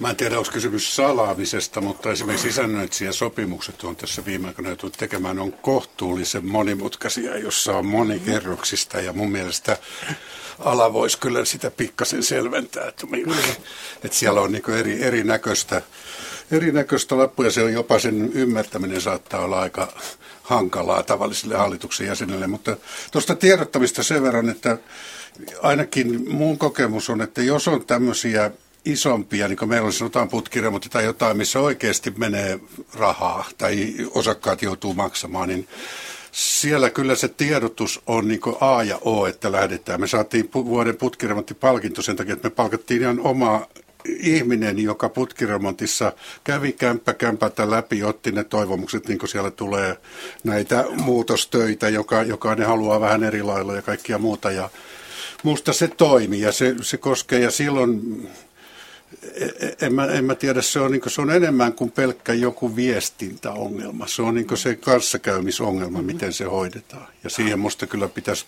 kiinnittää huomiota nykyistä enemmän. Kyllä. Annika. Joo, tuosta tiedotuksesta ylipäätään niin liikaa ei mielestäni voi tiedottaa. Ja se on kyllä semmoinen kompastuskivi, voisin sanoa, että kaikissa yhtiöissä lähestulkoon. Ja se, että, että keneltä ne tiedotteet nyt sitten tulee, niin mun mielestä se ei ole niin kauhean olennaista, että, että kunhan yhtiön johto jollain tavalla huolehtii siitä, että tiedote, tiedotteita tulee ja tieto kulkee. Eli olisi sitten hallitus tai isännöitsijä, niin eikä sillä ole niin suurta merkitystä. Mutta tuosta on pakko vielä mainita, kun Patrick sanoi noista hallituksen pöytäkirjoista, että ne pitäisi olla täysin julkisia, niin kyllähän sinne voi sisältyä hyvin paljon semmoisia niin yksityisyyden suojaankin liittyviä asioita, mitä ei kerta kaikkiaan saa antaa tiedoksi muille. Ja se on niin kuin mahdoton ajatus, että ne olisi täysin julkisia. Mutta äh, läpinäkyvyyttäkö saataisiin sillä, että jos vaikka hallitus jatkuvasti pitäisi äh, osakkeenomistajia ajan tasalla, mitä yhtiössä, mistä he ovat päättäneet ja mitä he ovat tehneet ja mitä täällä on tapahtumassa ja tulossa. Totta kai, mm. nimenomaan näin. Ja, ja pitää muistaa, että se, se kulttuuri, mikä syntyy ensimmäisen kolmen vuoden aikana sinne asuntosakeyhtiöön, se jää lähestulkoon pysyväksi. Sitä on hirveän vaikea muuttaa. Että se pitäisi niinku oikeasti niinku ottaa se viestintävuorovaikutus sellaiseksi asiaksi, että ostetaan se palvelu, jos ei sitä hallitus itse tee. Että isännöintiorganisaatiot pystyy tekemään sitä, jos sitä maksetaan, niin sovitaan, että mitä tehdään, miten ja millä Mites, lailla. Ja Pekka, onko teillä joku hoidetaan? ihan säännönmukainen? Kirjoitatko kirjeitä osakkaille tai jotain? No, meillä on nyt uusi isännöitsijätoimisto, että siellä on tota, itse asiassa tämä kysymys aika lailla, ne on hirveän paljon satsannut tähän nettiviestintään ja siellä mm-hmm. niin asukkaat pääsee aikamoiseen määrään tietoja, joka on lisääntymässä. Ja tässä tulee just se, että kuinka pitkälle voidaan mennä keskeneräisissä urakkaneuvotteluissa, erinäköisissä tällaisissa asioissa, jotka on, miten mä sanoisin, liikesalaisuuksia saattaa olla melkein tai sellaista, jotka sotkee sitä neuvottelua. Mutta kyllä se suunta on ihan selvästi se, että ei niinkään, että lähetettäisiin jotain lippusta ja lappusta, vaan se, että on, on paikka, josta netin kautta löytää, koska se on meilläkin on niin iso määrä, se on aika kallista lähettää niitä lippusia ja lappusia sinne mm, joka käy. Mä sanoisin vaan Annikalle tuossa, että kaikki mikä, li, mikä koskee yksityisyyttä, niin sehän on semmoista, joka ei kuulu yhtiölle. Ja näin pitäisi ehdottomasti olla, mutta nykyisin tietenkin joskus jotain tämmöisiä yksityisyyteen liittyviä asioihin, joita voivat joutua yhtiön tietoon, mutta näinhän ei saisi olla. Sen takia niin tavoitteena pitäisi olla täys läpinäkyvyys. Saanko tuohon vielä sen verran, että tota, meillä esimerkiksi ruvettiin kirjoittamaan pöytäkirjoja vähän eri tavalla, koska se semmoinen ihan puhdas päätösköytäkirja, niin ei, mm-hmm. ei kovin paljon, niin me ruvettiin kirjoittamaan sitä vähän au- auki. Oikein, Että se, et sieltä tulee. Otetaan seuraava soittaja Nokialta. Kalle Saarinen, hyvää iltaa. Anteeksi, että joudut odottamaan siellä. No hyvää iltaa, eipä haittaa. no niin. Minkälaista asiaa? No tota, osin omiin kokemuksiin perustuen ja vähän teidän keskusteluakin kuunnellessa, niin tuota, ää, mulla on kyllä syntynyt semmoinen valitettava käsitys, että tuota, asunto-osakeyhtiöissä asuu yllättävän paljon ihmisiä, joilla ei ole siihen valmiuksia. Tarkoitan sitä, että tota, ei ymmärretä, miten tämmöiset talo, osakeperusteiset taloyhtiöt toimii, ei perehdytä tuota, vaikka nykyään on hyvät mahdollisuudet niin tota, yhtiöjärjestyksiin, isännöintitodistuksiin ja, ja niin edelleen, ja e, e, eikä ymmärretä muun muassa tämmöisiä asioita, asioita että tuota, kun osakkeen ostaa, niin, niin sillä ei omista tuota sitä asuntoa, vaan omistaa ne osakekirjat, mutta saa asuntoa hallintaoikeuden ja päälle velvoitteen pitää hyvää huolta, huolta tuota, niin noin asunnosta, että tuota,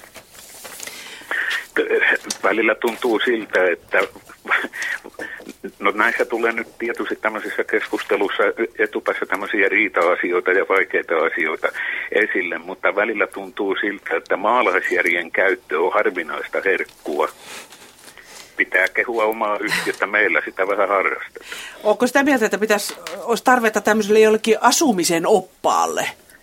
Kyllä, siis ihmiset pitää saada ymmärtää, ymmärtää, että mikä se meininki siinä osakeelämisessä oikein niin kuin on. Ja mä, mä väitän, että sitä ei kaikilta osin ihmiset ymmärrä. Ja ei. sitten se, sekin suomalainen piirre, että tuota, niin noin, ei tahdota sietää naapureita. Mm. Mistä se mahtaa johtua? Jossain rivitaloyhtiössä se on aika intiimiä yhdessä asumista. Hmm. Niin on, mutta se, se kyllä opettaa ihmisiä vähitellen, kun riittävän pitkään asuu asuntosakeyhtiössä, niin oppii sitten vähitellen kohtaamaan naapuriaan ja tulemaan toimeen. Että niin. kyllä se on, on hyvä opetus. Niin, tuosta, se, mm-hmm. Se, sepä se, että se maalaisjärjen käyttö ja selvitetään etukäteen, mitä se tarkoittaa, kun osakkeen omistan niin käytännössä. Ja mä väitän, että siinä on tietotaso yleisellä tasolla sanottuna huono.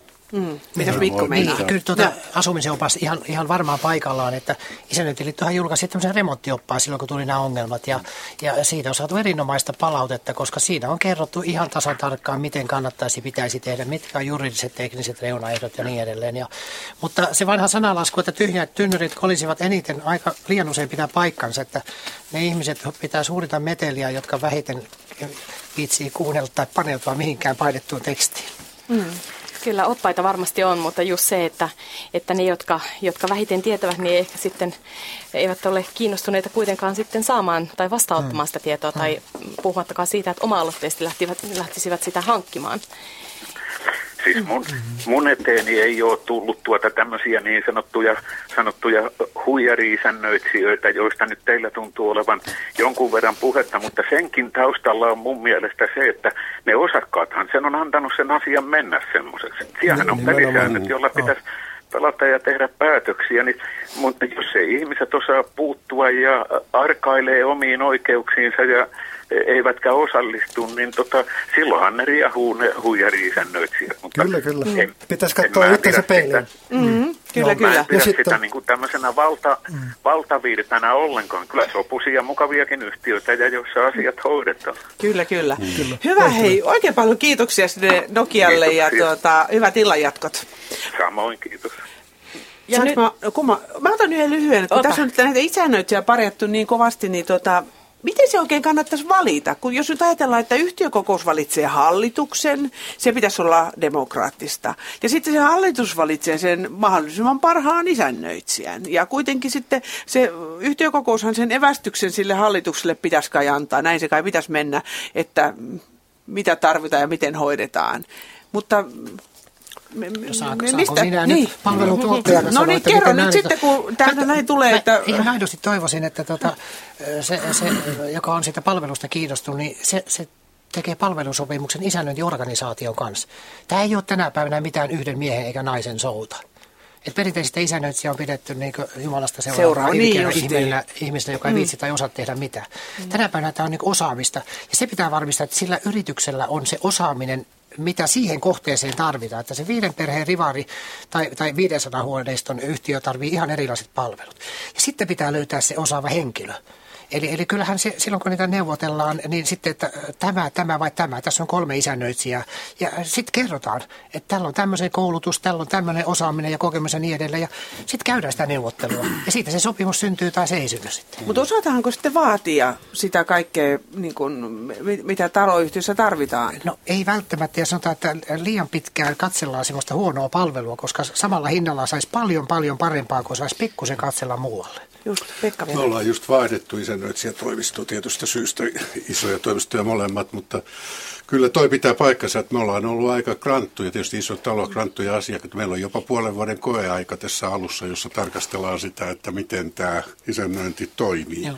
joka menee ja lähdetty tekemään. Mä en tiedä, se on varmaan aika poikkeuksellista, mutta mutta ihan, ihan sen takia, että ei niinkään, että olisi epäluuloa, enemmän se, että me saataisiin se sopimus niin räätälöity sen puolen vuoden jälkeen tiedettäisiin, mitä me ostetaan. Se on nimittäin oma, minkä mä aikaisemmin jo sanoin, oma lukunsa sitten. Nykyään isännöintin peruspalkkio on tietynlainen ja siellä on sitten 17 erilaista lisä, lisä, lisä. Siis siinä on ajateltu, että se on räätälöityä.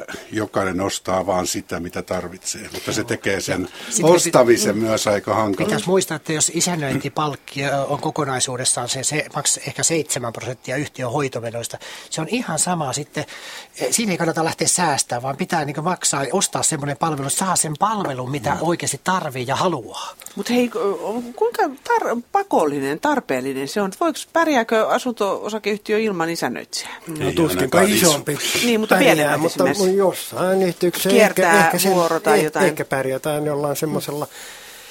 mutta me, mä sanoisin, että mä tämä yhdyn niin ehdottomasti siihen, mitä Mikko sanoi, että se on näiden palvelujen yksilöinti, joka on tärkeää, niin että tiedetään mitä halutaan. Ja tosin ehkä tilanne on usein aika vaikea, jos se isännöitsijätoimisto esittää sitten omat ehtonsa tai jotkut sellaiset, joita on, on, on rakennettu isännöintiliiton joidenkin ehtojen tai rakennustietosäätiön ehtojen varaan tai muiden hyvin ihan, ihan semmoisten paisuteltujen ehtojen varaan, jotka ovat niin vaikeita, että ei kukaan pääse hyvällä siitä oikeastaan minkälaisiin ehdoin isännöitsijää pestataan. Sen takia me Saussa olemme nyt laatimassa tämän vuoden aikana omat Suomen asuntosakkeen omistajat ryn isännöintiehdot, jotka me yritämme sitten markkinoida. Okei, Annika oli vielä. Joo, siis mun mielestä kyllä isännöitsijä on tarpeellinen ja, ja välttämätönkin vähänkin suuremmissa taloyhtiöissä, että aivan pienet voi pärjätä ilman mitään tämmöisiä kiertäviä isännöintivuoroja. En haluaisi nähdä kuitenkaan, että osakkaat joutuisi vuorotellen siihen, että se on, se on aika kohtuutonta, mutta, mutta muuten niin toi isännöinnin tai isännöitsijän valinta ja isännöitsijän kilpailuttaminen ja se oikein isännöitsijän löytäminen, niin se on kyllä äärimmäisen suuri haaste, koska yleensä tietenkin siinä tarjousten pyytämisvaiheessa luvataan, luvataan ummet ja lammet ja sitten, sitten vasta sitten, kun päästään siihen käytännön arkeen, niin sitten paljastuu se totuus, että onko se sitä, mitä on luvattu. Ehkä tuo koeaika aika hyvä, niin, mikä se, heillä on. Se voisi olla kyllä, mm. mutta sitten on vielä sekin, että, että just tämä hinnan niin kuin selville saaminen, koska monesti on näitä hyvin paljon niin kuin erillishinnoiteltuja palveluita, että saadaan vertailukelpoisia, hinnoiltaankin vertailukelpoisia tarjouksia. Se on erittäin haasteellista, koska isännöinti ja, isännöinti toimistoilla on, on yleensä se oma palvelupakettinsa, mitä tarjotaan, ja siinä ei välttämättä sitten asunto-osakeyhtiö voi kauheasti määritellä, mitä palveluita halutaan ostaa. Just. Ainakin jo, jotkut toimistot toimii näin.